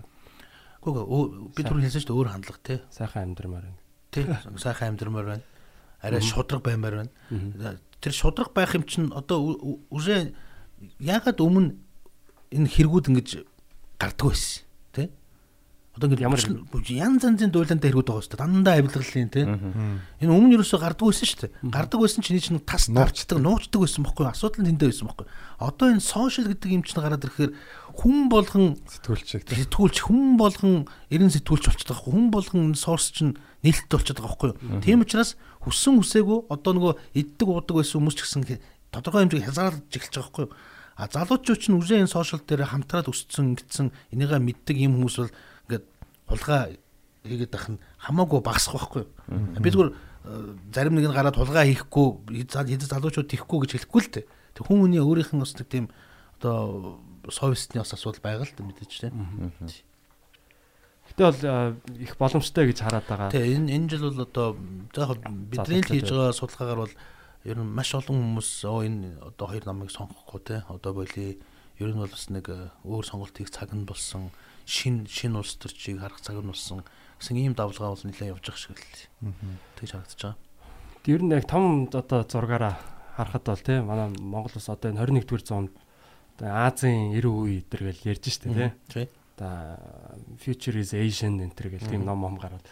Тэгээ биднэрт яг ер нь ямар боломж байгаа юм бэ? Та бас ингээд аялаад үзсэн тийм. Ер нь Монгол хүмүүст ер нь бид нар яг ямар байх хэвтэй вэ? одоо нэг дэлхийн одоо топ улс тий топ одоо юм бид нар баян байна. Одоо өөхтөх сайхан өөхтөхтэй байна. Ер нь яг та ирээдүйг ер нь яаж харж байна? Би бол э, өөрөө айгүй оптимист хүн. Би бол оптимист хүн. Ирээдүгөө маш сайн харж байна. Түр хамгийн наад зах нь залуучуудаа маш итгэж байна. Түр ядч л одоо энэ байгаа залуучууд чинь цэнгэл сайд шиг цэнгэлшээр ярихгүй шүү дээ. Тийм үстэй. Зүр зүгээр хэлээл ингээд тэг чин те. Compropution. Тийм тийм компропошн ингэж ярихгүй шүү дээ те. Тэгэхэд зүгээр зүгээр ийм залуучууд одоо ингээд нөгөө дэлхийн залуучууд гарч иж байгаа байхгүй юу? Өмнөх өмнөхөө ингээд бодох юм бол бид нар ч нөгөө the wall became flat гэж яриад байдаг шалтгаан чинь ерөөсөө дэлхийн аль ч өнцөгт байгаа залуучууд эргэтгэж адилхан эргэтэй болчиход байна тий. Авж байгаа соорсон ч тэр авж байгаа мэдээлэл нь ч тэр хаанч байсан газар зүгээс өвөл хамаарад юм хийж болдгийг одоо ингээд Монгол Монголын олон залуучуудаас харуулдаг шүү дээ. Тэр тэр генерашн одоо ингээд түрээд гараад ирэхээр Монголын ирээдүй бас айгүй гэгэл харагдаж байгаа гэж би дараад байхгүй. А зүгээр бусдаас одоо яг мэдээж даяаршлал гэж нэг юм ярьж байна те globalization гэж нэг юм ярьж байна тийм үү тэрэн дээр survive хийх нэг зүйл нь бол би түрүүн тэр үг түүхээ ярьж байгаа нэг сон одоо сондгоорчлох юм уу да юу те? Uniqueness те? Бид нар бусдаасаа юугаараа илүү өрмөц юм? Бид нар юугаа илүү promote хийж энэ зах зээл дээр бас survive хийх юм ч гэдэг юм уу? Тийм үү? Энэ минийга одоо мэдхийн тулд энэ мундаг мундаг залуучууд л гарч ирэх хэрэгтэй байхгүй юу? Чин сектор сектор төрөл бол одоо мэржил бол аюул мундаг мундаг залуучууд төрж гарч иж байгаа байхгүй. Тэгэхээр электорат хөдөлгөөний одоо хамгийн зорилго нь энэ залуучуудад нэг боломж олгоод энэ залуучуудыг л одоо гаргаад ирвэл бидний future одоо bright байх нэ л гэж үзэж байгаа шүү дээ. Өөр хандлага гэдгийг л би хэлээд байхгүй юу. Одоо энэ нэг заваан одоо нэг нэгэндээ барьцаалагдсан одоо тэр чинь бүлдэгдсэн гэж яриад байгаа шүү дээ. Ийм байдлаас одоо цоошин хүн гарахгүй бол үнэхээр нэг нь гараад ирэхэд нөгөөдгөө бүлдэгдсэн байгаа учраас ямар ч нэмэргүй байна гэдгийг л хэлээд байгаа байхгүй. Тийм учраас бүр цоош гаргаад. тий. Яг нэг нэгэсэндээ бүлдэггүй л хүн гарах хэрэгтэй байгаа байхгүй. Тий. Гэтэ бүлдэгтэй байлаа гэхэд ядаж бүлдэгдүүлээгүй байх хэрэгтэй байхгүй. Би бас ёо дээр нөгөө тэр хотын соёл гэдэг нэвтрүүлэг дээр орж хахад та ярьжсэн шүү дээ. Манхан нөгөө нэг соёлын яамаа ингээд татан болгоцсан. Тэгэхээр чи одоо баг соёлгүй болж таарж байна гэд. Тэгээ тэгэхээр бид нар бас юу хин ах ч гэсэн ярьжсэн. Бадам самбаах аялын цагийн Монгол бол яг юм соёлын үйлдвэрлэл бол маш одоо тийм потенциалтай. Тийм орон. Тэгэхээр яг та тэрэн дээр бас юу гэж боддог? Одоо ингээл Гөг одоо соёл гэдгийг та ер нь юу гэж ойлгоо? Ер нь яг хаа дэлхийд дээр одоо нэгдсэн үндэсний байгууллагад бүртгэгдсэн нэг 198 улс байх шиг байна тийм үү. Цаана бүртгэдэггүй нэг 10 хэдэн улс байдаг. Ингээ нийтдээ нэг 2 220-д улс 18 улс байдаг байхгүй юу? Одоо бүртгэдэггүй улс гэдэг нь чинь Тайван юм уу, Хойд Судан ч гэдэг юм ингээд нэгдсэн үндэсний байгууллага бүртгэгээгүй юм аяг олон улс байдаг байхгүй юу? Тэг ингээд нэг 220-д улс гэд тооцохоор тэн дээр бид нар юугаараа ялгарч байгаа ингээд түрүүний ялгарлыг яриад нь шүү дээ. Тэгэхээр бид нар түүхээрээ ял- ялгарч байгаа байхгүй юу? Жишээлбэл. А түүх гэдэг маань өөрөө соёл байхгүй юу? Ер нь бол энэ дэлхий дээр нь байгаа улс орны яг хөө эдийн засгийн болон газар одоо газар зүүн үл хамаарал гэх юм уу те одоо тусгаар тогтнолч гэх юм уу те эн чинь нэг нэг зүйл тийм үү? А тэрийг тэрнийх нь дархлаа нь өөрөө соёл нь байдаг байхгүй юу? Тэгэхээр соёлын яамгүй байна гэдэг чинь тэр улс өөрөө дархлаагүй болчихно гэдэгтээ агаар нэг байгаа байхгүй юу? Бид нар одоо маш олон улс бол соёлын яамаа бүгд яамтал байна шүү дээ. Тэгээ манайх шиг одоо ингээд энэ олон яам байж байгаа чинь ингээд татан буулгыг л хамгийн түрүү соёлын яамаар татан болгож байгаа байхгүй. Тэгээ тийм байж болохгүй л гэж би хэлээд байгаа. Тэгэхээр соёл гэдэг чинь өөрөө тэр улсын дархлаа. Хэл, соёл, үг түүх гэдэг чинь тэр улсыг бусдаас ялгаруулж байгаа, өөр байлгаж байгаа. Тэр ялгараал л байхгүй. Тэгээ энийхээ бид нар барьж явах хэрэгтэй. Ялангуяа манайх шиг юм цөөхөн хүн амтай энэ улсд бол энэ соёлын ялгарал дархлаа гэдэг чинь хамгийн чухал зүйл байх таахгүй. Тийм учраас бид нар соёлын ямыг бол хизээч устгах болохгүй. Тэг тэр дундаа дэлхийд дээр би хэлээд шүү дээ. Тавхан ийм том түүхтэй улс л байдаг. Хамгийн том түүхтэй улс чинь ингээд соёлоо бодоо болгоч болохгүй шүү дээ. Чи агуу соёл байсан байгаа байхгүй. Одоо энэ даяаршил гэдэг юм чинь сэдсэн хүмүүс чинь манай үг дээцүүч шин. Чи зүгээр энэ Silk Road гэдэг их дээр үес байсан л да. Гэхдээ хамгийн хөгжсөн үе нь 13 дугаар зуунд байхгүй. Чи одоо хар хорноос ч гэдэг юм эсвэл Хятадын Даатуу хотоос э, Венец руу 18 настай охин тэрэг дүүрэн алт чирээд явхад ив ирүүл зүв зүгээр л очиж шít. Одооныхоос ч Аюул аюул бүр ямар ч аюулгүй явдаг гэсэн гэж чи бодлоо. Тэрхтэл нь монголчууд тэрий чинь тийм гоё одоо байлгаж чадчихсан ийм сайхан үүхтэй түүхтэй ард түмэн соёлгүй байна гэж соёлын яамад татан бууддаг чинь парадокс байхгүй.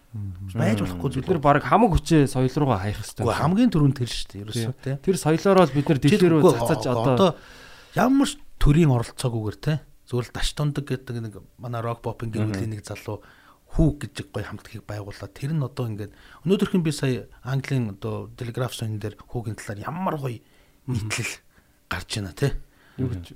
Оо бүр аим шиг битсэн байлээ. Та нар болоод уншаар. Гол утга санаа нь ер нь металликагаас хойш ийм гайхамшигтай одоо хамтлаг дэлхийд гарсангүй. Тэ. Тэгэхээр одоо хүн хамтлагийг хамтлагч одоо ингээ насаараа одоо ингээд Одоо энэ төр карьерээ баг хийж Одоо ингээд хүн амтлагийн publishing тэр одоо ингээд энд хандж байгаа хандлага энэ бүх юм ингээд харьцуулаад үзэхээр зөвхөн Beatles-тэй л харьцагтаад байгаа шүү дээ. Одоо тэр нөгөө. Тесрэлт. Тесрэлт дээрээс нь тэр хурд тэгээд тэрний талаар сонирхож байгаа сонирхол бичиж байгаа артикл одоо энэ сонирхож байгаа медиа орж байгаа студ дуу хуур одоо юу гэдэг борлогдож байгаа плед бүх концертууд нь sold out те.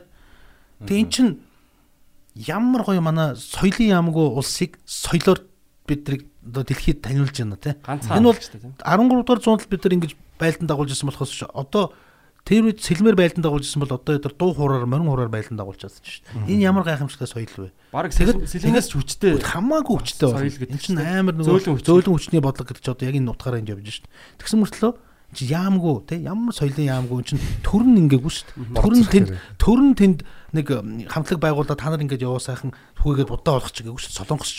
Солонгос ч бол төрн дэгж байгаа шүү дээ. K-pop гэдэг урлагийг чинь төрн дэмжиж энийг ийм маш том индастри болгоод тэр нь одоо өөрөө ямар гоё үр өгөж ямар гоё эдийн засгийн том платформ болоод хувирсан ямар Тэрбум, доллар. хэдэн тэрбум долларын ашиг олдог ийм индастри болгочлоо шүү дээ. Тэгэхэд төрн тэгж чадахгүй байхад зүгээр л нэг таштондог гэдэг дуучин л чадчих шүү дээ.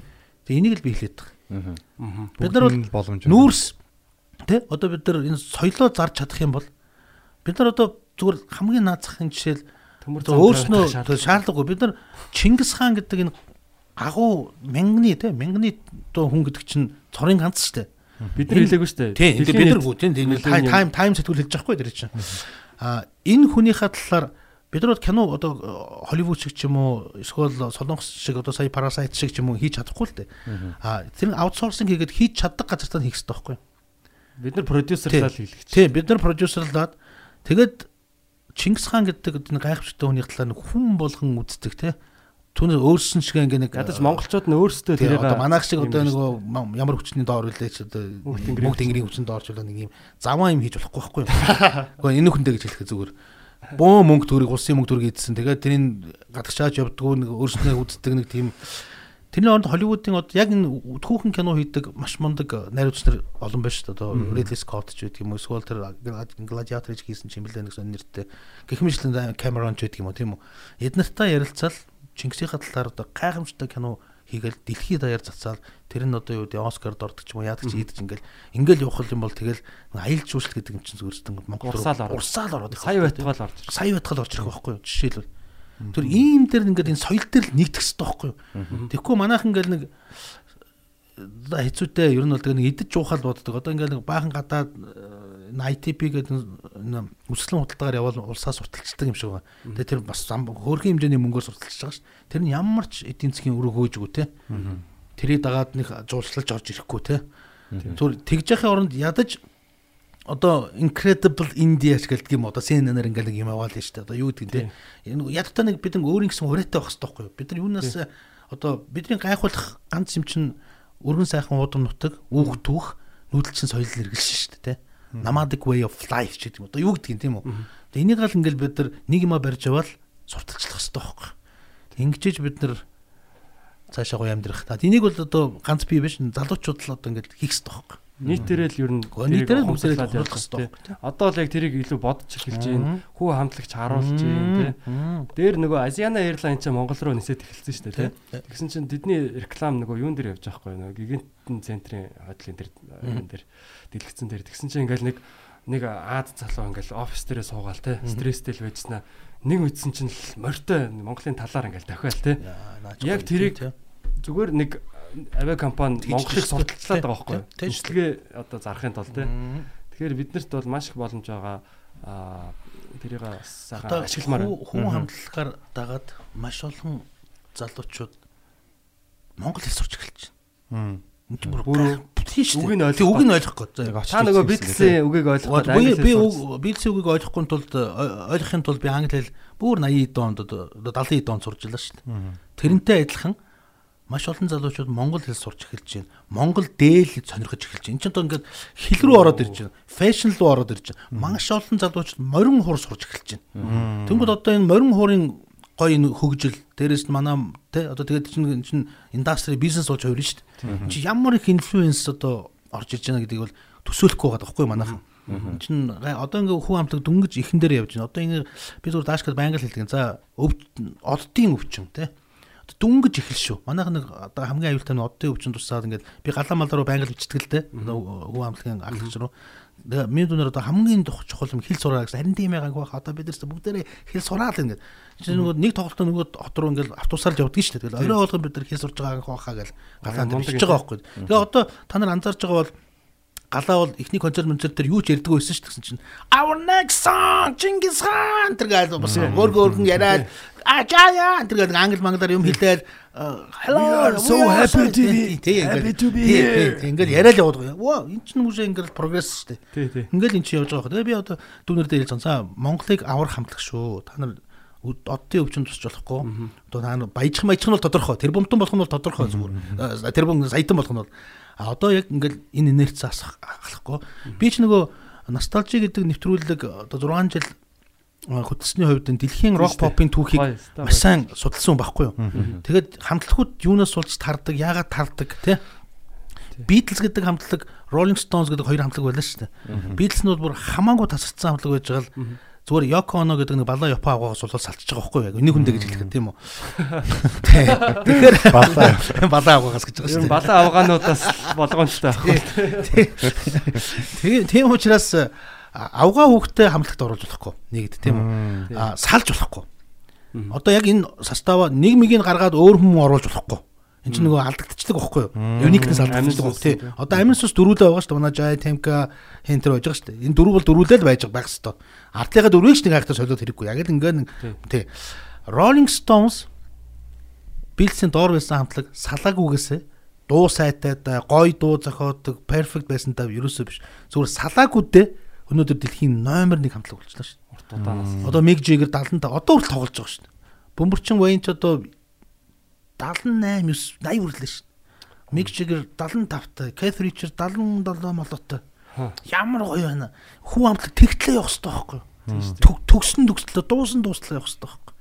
Тэгжиж Монголоо эн чинь үүр дээр банк нөгөө апдейт хийгээл Монголыг сурчлаа л яваад гэсэн байхгүй юу? Одоо ингээд Rolling Stones хамтлаг нийтдээ бараг 1000 гаруй дуу зохиосон байгаа. Пүү юу вэ? Тий. Гар одоо. Тий. Тэгээд тэрнээс яг концертод дуулагддаг дуу нь яг нөгөө хит тулсан нөгөө хитгэн дуулд байдаг байхгүй юу? Өөр нэг шин дуу муугаа дуулахаар хүмүүс авчилцдаг. Болио гоо шүлдэж мөнгөлдөө. Нөгөөдгөө тэгэл тэгэхээр юус 10 хон дуул Rolling Stones-ыг 50 жил тижээж шít. Одоо хүн ам тий. тий. Одоо хүн амтлагын юу вэ юу вэ одоо Wolf Totem одоо юу гэдгийг те Чингис хаан эдэр энэ дуунууд нь л ингээл тиж гин. Тэгэл одоо ерөөс ингээл яваад байгаа хэрэгтэй. Тэгэл одоо тэгээд энэ үг түүхийг хараад үзэхээр эхний цомог бол айгүй successful явчлаа те. Гэрэг гэрэг гэдэг цомог тийм үү. А хоёр дахь цомог цомог айгүй чухал. том асуулт. Айгүй том асуултын тэмдэг. Хоёр дахь цомог perfect явчих юм бол гурав дахь нь асуудалгүй байдаг байхгүй. Тэгэл дөрөвт гэл явж. Бийлс яг тэгсэн байхгүй. Тэгэл цаашгийн цомгууд нь бол ингээд нөгөө тэр массаараа инерцээрээ Тийм. хүмүүс аваа явчихдаг. Тийм учраас хүн амтлагын хувьд бол хоёр дахь цомгоо яарах хэрэггүй.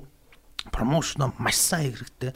Үнэн ямар ч хүн сонсоод вау гэхээр юм байсан. тий. Төгс юм хийх хэрэгтэй. Нэгтгэсээ илүү хийх хэрэгтэй. Masterpiece. За хоёр дахьыг ингээл дэлхийгээр шуугараал вау гэж бүх критикүүд бичээл аллаа ичлаач тэгэл юм бол тэгэл 3 4 5 6 Тэгэл дархлагдчихэ. Тэгэл дархлагдчих. Тэгэл world wide хамт. Одоо тэгэл клубүүдийг одоо ингээд дүүргэж байгаа бол одоо том том стадионууд дүүргдэг болно шүү дээ. Тэгэл ACDC байхгүй юу?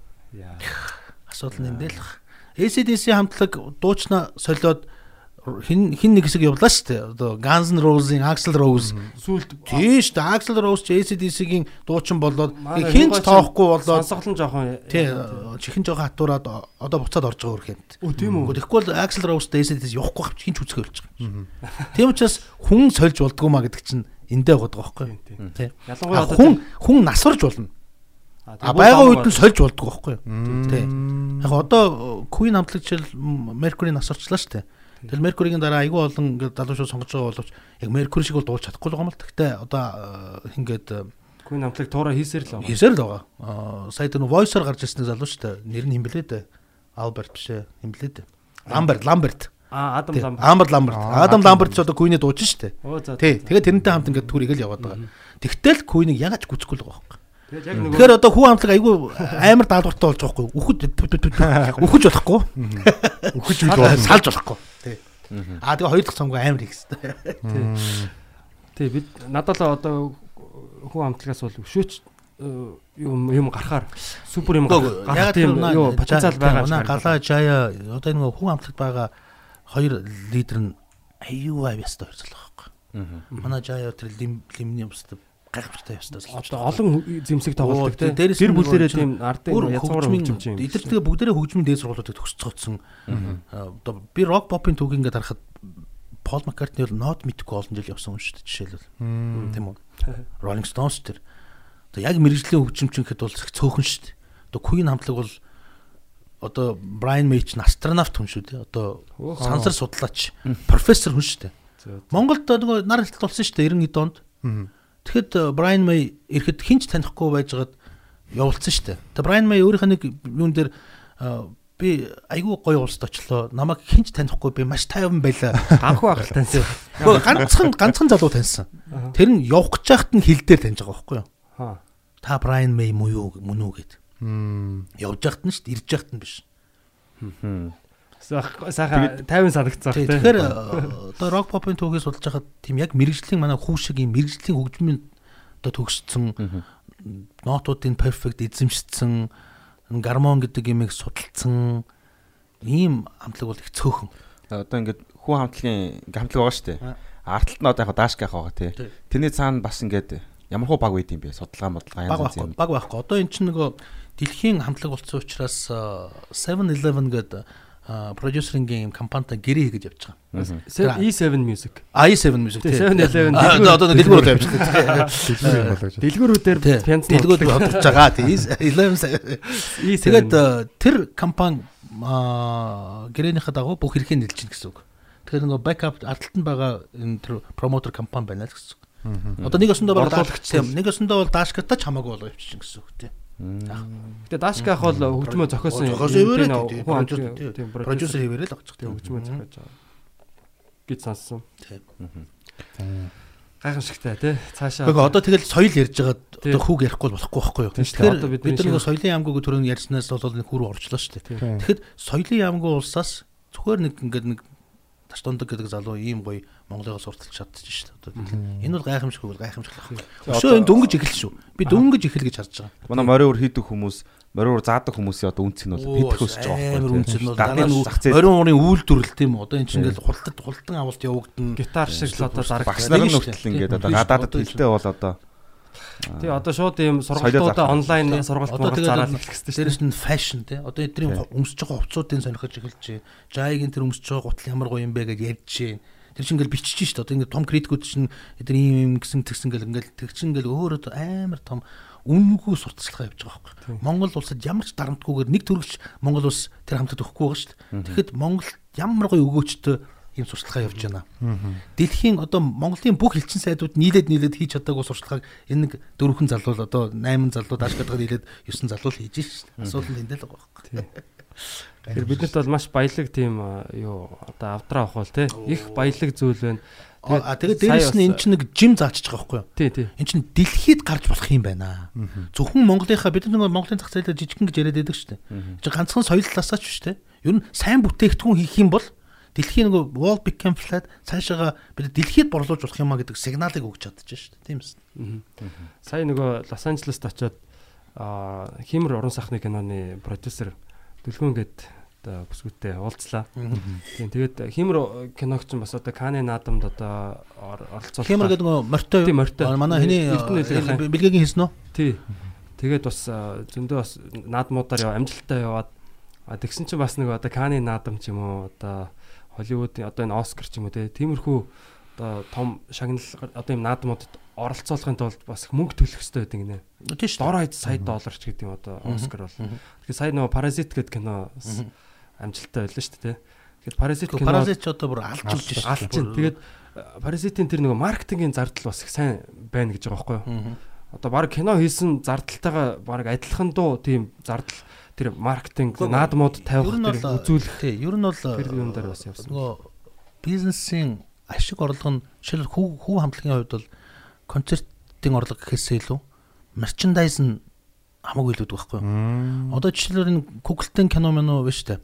Одоо Cars ч гэдэг одоо тий. Тийм. Эсвэл одоо энэ хүүхдүүдийн сонирхоод байдаг э, Frozen. Frozen ч гэдэг юм одоо за Поророо мороо. Пороромор за тэр тэрний тэр тоглоомны индастри тэр тэр чинь бүр хувц бүтээлэг. даабл даабл да даабл да киноноос илүү орлого болдог байхгүй? Асуудал нь тэндэл байт. Тэгэхээр одоо энэ парасайт сая ингээ парасайтын тэр зүгээр юм жижигхэн ресторан чинь одоо юу гэдээ хэлэхгүй баларсан гэж шүү дээ. Ягаад нөгөө нэг хин хоёр нэг хоол идээд э, суудаг нэг ресторан байгаа шүү дээ. Жижигхэн буланд ягаад чи миний оронд очиод багш болчлоо ч гэдэг л үү яадаг ч үлээ Тий. Тэр чинь нэг 8 үнээс судалтай жижигхэн цайны газар ингэнэ. Одоо эн чинь ойч нь ингээд дэлтгэх болцсон. Юм чинь тийм тийм болдог байхгүй. Зүгээр тэр нэг орой нэг хөл үсгэн нэг бетроны юугаар гү гү- гүйдэг л үү. Тэрүүгээр чи хүмүүс одоо ингээд зураг авахулаад шавтарлаж гүү- гүйлдэ зүгээр. Хөл үтсэн гөөмээрээ нэг байр. Тэр чи одоо тий одоо юу гэдэг хүн амтлагын зураг авсан газар энэ гэх тийм юу гэдэг одоо энэ чинь туризмын нэг гоё тийм destination болгож болж байгаа байхгүй юу? Тий.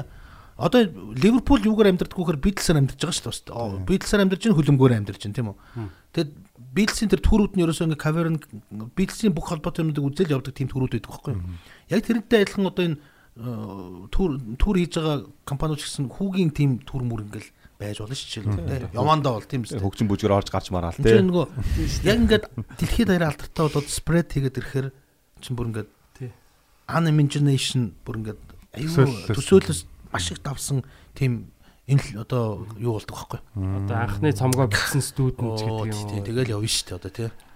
Маш олон талын Тийм учраас сайн дагуулж бид нар одоо дотроо хүү хамтгаагаа very successful амжилттай цаашаа явуулсаа дэлхийн бүх рекордуудыг эвтээсэ тий Одоо ингэж яваас цомгууд нь амар зарагдаасаа сүүлдээ одоо ингэ дэлхийн том том стадионуудыг хэдэн мянга зуун мянган хүн суудаг стадионуудыг дүүргдэг хамтлаг болоосаа.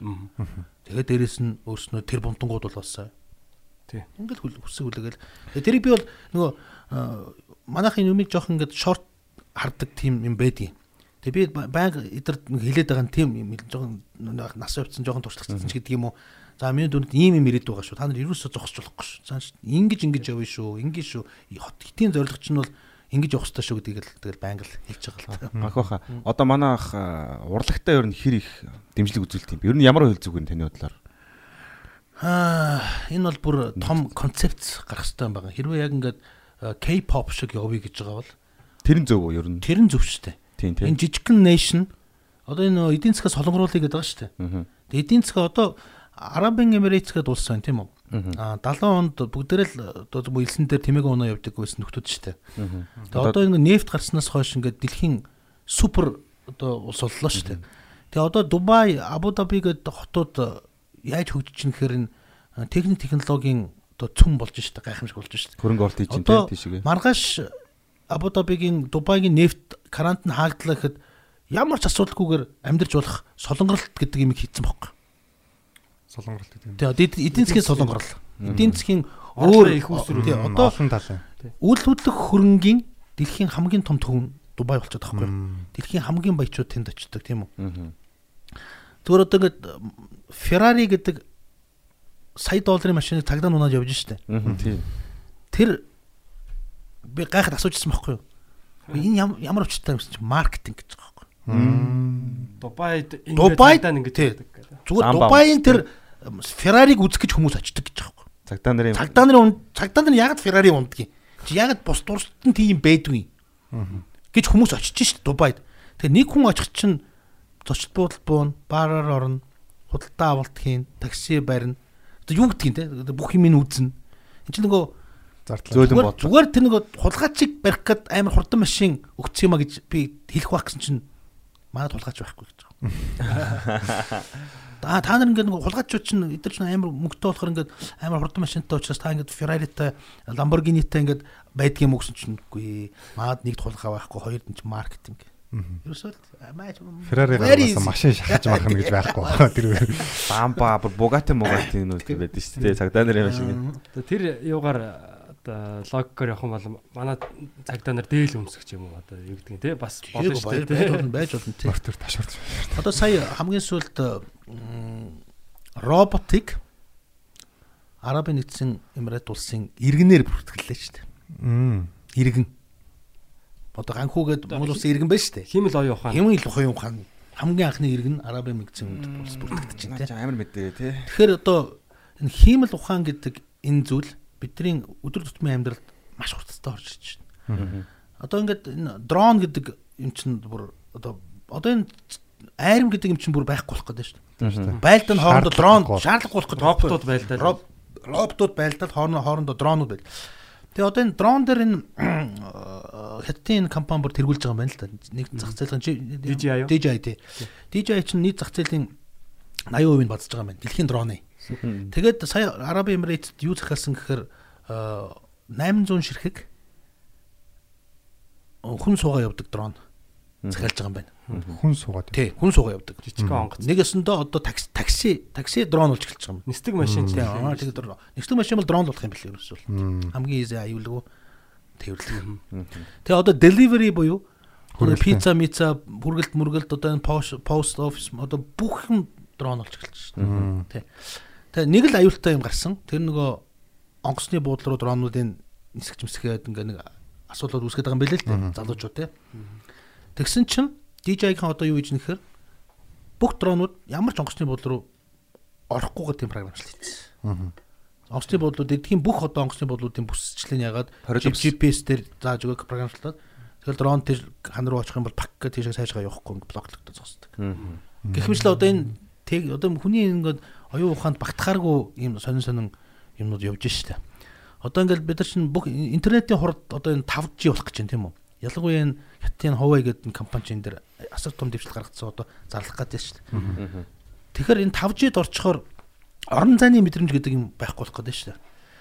Аа энэ чинь нөгөө хурд те. Одоо юу гэдэг Америкт байгаа айгүй мундаг мис засалж заавал Монголд ирж хаалгыг шаардлагагүй болох гэдэг ингээд байгаа байхгүй юу? Joystick-оор тэндээ экран харж байгаад Монголд нь одоо өвчтөн хөвтөд тэндээс ингээд хагалгаа хийчих болно гэдэг? А Өмнө нь яагаад болохгүй байсан гэхээр нөгөө цаг хугацааны одоо ингээд та нар мэдээ үздэг бол Америкт байгаа сурвалжлагчтай ингээд за одоо тэр Америкт юу болж байгаа гэхээр ингээд хүлээж хүлээж жагаад аа гэж ингээд ордог чинь нөгөө шилэн кабелийн хурд нь байгаа байхгүй юу? Лаг. 5G орчхоор энэ хурд чинь секундыг хуасны мянгата тэнцэх юм хурдтай болох гэдэг байхгүй юу? Joystick хөдлөхөд л цап гал тэр юм зүсэлтэй энэ Монголд хийж идэг болох гэдэг байхгүй юу?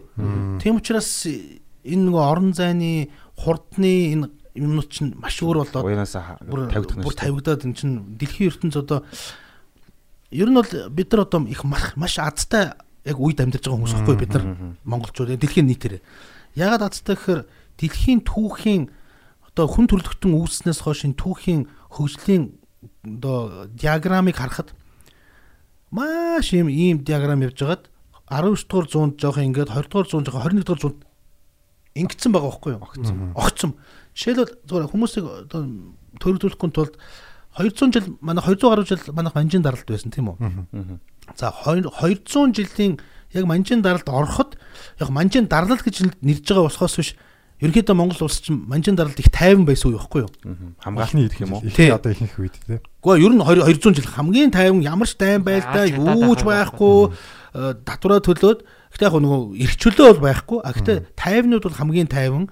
А дээрэс нь Монголын мал сүрэг манжин дараалын үед хамгийн хөссөн өссөн байдаг байхгүй юу? Тий. Тэгэхээр малчт энгийн малчтын хувьд бол тэр айгүй тайван байсан. Гэхдээ хөгжил төвшил байгаагүй байхгүй юу? Манжин дарал эхлэхээс өмнө доржих гэдэг нэг айл байж тийм үү?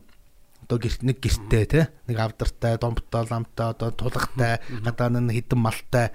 200 жил өнгөрөхөд доржийн хүүгийн хүүгийн хүүгийн хүүгийн одоо хэд байдгийг те? Хэд дэх генерашн тэнд 5 6 дахь генерашн очиход яг тэр домбтойгоо яг тэр гэртээгээ тэнд гэрт нэг нэмэгдсэн нэг ширхэгч юм байхгүйгээр байсан үе байхгүй юу? Цаг зогсцсон мэт ялгаагүй. ямар ч ялгаагүй. Тэгэхэд өнөөдөр бид нар би энэ өнөөдөр энэ Samsung-ийн гар утсыг аваад маргааш миний утасны энэ утасны үн хоёр дахин унах гэдэг шүү дээ. Хурдцсан тийм хурдцсан бол маргааш нийтж өөр утас барах гарах гэдэг шүү дээ. Тэгэхээр энэ цаг хугацааны энэ мэдрэмж гэдэг юм чинь айгүй өөр болчиход байгаа байхгүй юу? Бид нар айгүй гоё үед бас амьдарч байгаа. Тэр энийг маш сайн мэдрээд хөгжил дэвшилтэй технологийн одоо энэ fintech, edutech, юу гэдэг health tech гэдэг бүх юм чинь технологитой холбоотой болчихлоо шүү дээ. Тэгэхээр одоо айгүй тийм сонин үед бид нар амьдарч байгаа байхгүй юу? Ялангуяа манай өөр хүүхдүүд залуучууд бол бүр сонин үед амьдарч шүү дээ. Одоо энэ зөгнөлт кинонууд гэж хийгээд идэг шүү дээ. Энэ кинонууд чинь ерөнхийдөө ингээд дандаа эр одоо бараг 80 90% нь дандаа биелэлээ олоод яваад байдаг байхгүй. Тэр бол амар зөгнөд хизээч юм болохгүй дээ гэж бодж итэл тэр ингээл биелэлээ олдог л байхгүй. За тэр биелэлээ олох магадлал бол одоо бол н 21 дугаар зууны төгслөөр бол бүр бүр их байгаа байхгүй. Тий. Асуудал нь тэнд байгаа. А аам нэг одоо хаан арай дуусаг байна. Одоо очлоо. Өөрөө нууч шууд ярих гоё. Тий. Аа. Шууд. Өмнө юм болж Аа яг нэвтрүүлэгтээ орж ийн нөхөө. За одоо очлоо. Дуусгаад очлоо. Тэгэхээр анх байгаа би ингэж боддог байхгүй одоо ингээд технологийн салбар, химэл оюухны салбарт одоо Монгол хүмүүс бас сайн боловсроод үзүүл. Бас одоо байгаль цаг уур ч юм уу газар нутгийн ч юм уу харилц одоо гэдэг харьцангуйс боломжийн ажиллаж холоо гэж боддог байхгүй. Таны бодлоор ямар улсын хүмүүс ер нь иймэрхүү тал дээр ер нь манайх ер нь хэр ирээдүйтэй байх бол Гүгөө одоо би ингээл хэрэн хэсэл явж байхад би маш олон мундаг мундаг залуучууд зөндөл уулзчихсан. Муутаанч уулзчихлаа. Парист очивол бид нар хамтлагаараа ингээд нэг тоглолт хийгээд явжсэн чинь хэдэн нөхдүүд ирчээл баахан чандам гаргаж ирэл хувц зарах гэдэл. Тэгэл 10-аас нэг хулгааны хувцсууд мэдж байгаа юм л та. Монголчууд уу? Монголчууд яг хаа 1000 доллараар авсан юмыг 500 доллараар аваад гэж байгаа юм л та уг нь бол. Яг манайхан авч мах гээд. Тэгээ би хэлсэн. Гэхдээ миний доо намайг нэг цүнх авчаач гэдэг таахгүй юу? Louis Vuitton гэж лөө. Гэхдээ би тэгээд их нэрдээ очиод хайр чам харин нэг гоё цүнх авлаа гэд хулгаалсан цүнхийг бэлгэлэх надад тийм юу байхгүй наа. Сонирхол. Сонирхол алгаа минь дуучлаараа гэж хэлжсэн байхгүй юу. Тэгэхээр хулгай хийгээд амьдарч байгаа хэсэгтэй ч байна. Аа Парист очисон чинь Эрдэнэчлэн гэдэг нэг залуу байна. Аа Renault гэдэг компани албан ёсны тавхан дизайнерын нэг нь. Одоо Эрдэнэчлэний масс үйлдвэрлэлд гаргасан Duster Renault Duster гэдэг машин сая Монисийн оруулж ирлээ. Монголд Монголд орж ирлээ. Тэгээ би Монголд Монисийн дээр очиод тэр Duster Master-ыг үзээд Монисийн залуучууд тэрийг мэдгүй байж байгаа байхгүй. Монгол Монгол хүний хийсэн машин штэ гэсэн чинь тийм үү гаггүй байгаа ямар хүн үгүй эрдэнэчл ингээд ийм залуу байдаг энэ залуугийн хийсэн машин ингээд ингээд одоо өндөр масс продакшн дээр ороод ингээд үйлдвэрлээд дэлхийд даяар ингээд Duster Renault Duster гэдэг машин ингээд борлогдоод явж байна. Жишээл тэр борлуулалт хийж байгаа залуучууд нь жишээл ингээд мэдхгүй би тэрийг хэлж өгч байгаа байхгүй юу? Аа наад машин ч тий. Одоо ингээд Монгол хүний үний хийсэн бүтээл шүү дээ. Яах юм? Тий. Тэр тэр Гэхдээ ийм залуучууд байна. Нэг хэсэг нь хулгай хийгээд Louis Vuitton-ы цүнхийг надад ингээд 500 доллараар авчаач гэж яхад нэг хэсэг нь ингээд машин хийгээд дэлхийд даяар ингээд зараад тэр нь борлогдоод явж шүү дээ. Тэгэхээр боломж байна уу гэж асууж байгаа шүү дээ тий. Боломж бүгдэнд нь байгаа. Хэн хичээсэн, хэн зоригтой үнж явсан. Заавал тэр Silicon Valley мэлэд очих албагүй л. Би зүгээр Yahoo компани хоёр залуутай би Seattle очоод Boeing-ийн хоёр маш том инженертэй уулзчихсан. Монгол залуучууд. Боингийн инженер. Боингийн инженерүүд. Би Филиппинд очисон чинь Азийн хөгжлийн банкны дундад Азийг хариуцсан зээлийн хэлтсийн дарга гэдэг нэг залуу. Гэхдээ тэгэл монголчууд хаан сайгүй дэлхийгээр нэг ингээл тарцсан. Би энэ Сомали гэдэг амар дайнтай газар. За энд ч яаж Монгол байвдаа гэхэд нэгдсэн үндэсний байгууллагын маш мундаг нэг бүсгүүдийн жишээл ингээл явж байгаа ч чинь Монгол бүсгүүд тийм. Тэгэхээр энэ юу харуулж чинь гэхээр боломж бол бүгдэнд нь байх. Тэр боломжоо барьж авч чадчихэв нөө гүү юу гэдэг асуудал л байна. Тийм сая SBT-д Америкаар явахдаа нөө хот болгондоо бас тийм жижиг юм баримтат киноны дүрснүүд авсан л да. Ажиллаж амьдарч байгаа монгол залуучууд бидний үеийн бүр бүр залуу 90 оны залуучууд. Тэгэхэд л одоо лаглаг Amazon компанид ажиллаж байна. одоо энэ лаглаг Bill Gates-тэй нэг оффис сууж ийн л гэж яах юм. Тэгэл та нар одоо ингээд дэлхийн нийтийн одоо энэ stock exchange буюу одоо нөгөө компаниудын листт ингээд жил болгон рейтинг гардаг шүү дээ. Одоо Орос ороод гэсэн. Forbes 500 тий одоо тийм тэгж гардаг шүү дээ тийм. 10 жилийн өмнө бол одоо юу гэдгийг дандаа ингээд уул уурхайн Rio Tinto гэдэг юм уу GP одоо юу гэдгийг BHP Billiton гэдэг юм уул уурхайн ком- компаниуд л доминант байсан байхгүй юу? Эсвэл банкуд тий одоо э, BHP Billit юу юу гэдгийг э, JP Morgan ч гэдэг юм уу тий Stanley банк санхүүгийн байгууллагууд уламжлалт Тий, одоо тий. бизнесүүд дээр. одоо та нар хараа одоо Facebook Технологийн компани. компаниуд дандаа интернетийн компани. Alibaba, Amazon тий. Одоо Walmart энэ ч нэг дээгүүр явдаг л шүү дээ. Тэр байхгүй. Одоо нэг худалдаач нь Walmart-аар биш Alibaba. Alibaba-гаар Amazon-оор явдаг болчихлоо шүү дээ. Гэрлүүн шууд дээ. Тийм. Тийм. Тэгэхээр энэ өөрчлөлтүүд чинь одоо энэ лист компани дээр хүртэл ингэж жишээл харагдаж шүү дээ. Өөрчлөлтүүд ингэж явж байна. Ийм хурдцтай явж байна. Тэгэхээр Би бид нар бол тэрнээс л хурдан тэрийг одоо хаашаа явах Тэгтээ гэдгийг яг монголчуудын нэг таамаглаж түрүүн би яг нүүдэлчин соёл иргэншил нөгөө нэг соёл талаасаа жоохон хоцродоод байна гэдсэн боловч бас нэг талаараа их давуу талууд байгаа. Нөгөө адапташн монголчууд нь адапташн айгуу дагсан зөгтөх зөгцөх тэр чанар айгуу сайтай байхгүй монголчууд бид нар. Цаг ураач тэр би одоо жишээл ялангуяа энэ хэл сурах тэр монгол монгол хүн шиг ийм авяас би хаан чараагүй.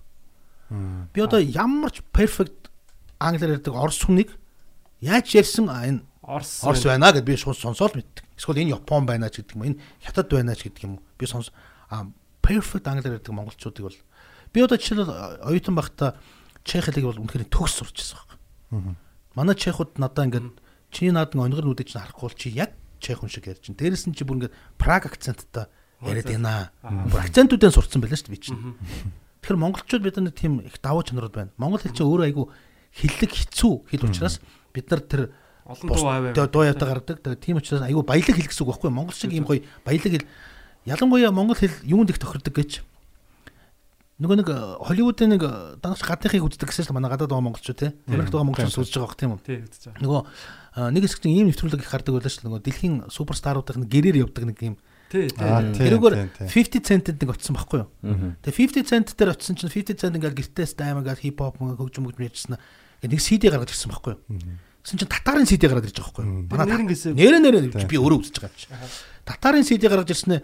Энэ яг хаанхын хамтлагийг би бол мэдэхгүй. А sto cool guy. Жинхэнэ хип хопчуд шүү гэж байгаа байхгүй. Тэгэхээр Гой сонсог. Тий, Хаа байсан тий, 50 cent. 50 центэд Монгол одоо чи орсоор өгүүлж байгаа мөгөлж байгааг сонсороо. Йоо fuck гэсэн бүр инээд юм шүү дээ.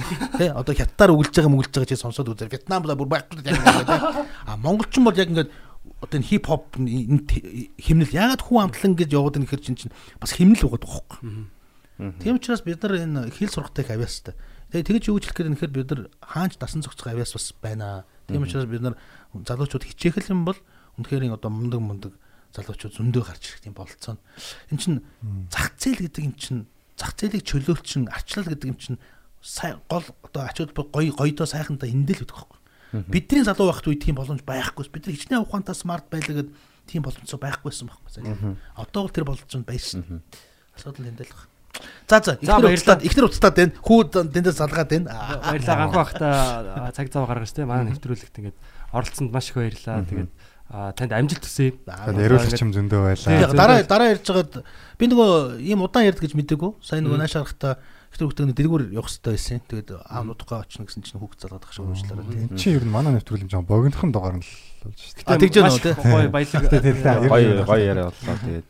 Баярлалаа тэгээд Тийм дараа- болсон юм уу? Чи юу лээ? Цаг 30 минут. Цаг 30 минут чи юу гэхээр яхаар Манай дундчаас. Тийм үү за. Тэгээд дараа бас а, нэвтрүүлэг Тэгээд би ч яг хоо миний нэг ганц чаддаг юм ярьж чаддаг. Тэгээд дараа нь яг хоо гэр бүлийнхээ асуудлыг зохицуулчаад ирж 5 цаг ярьж үгүй заяа. За. За баярлалаа. За баярлалаа.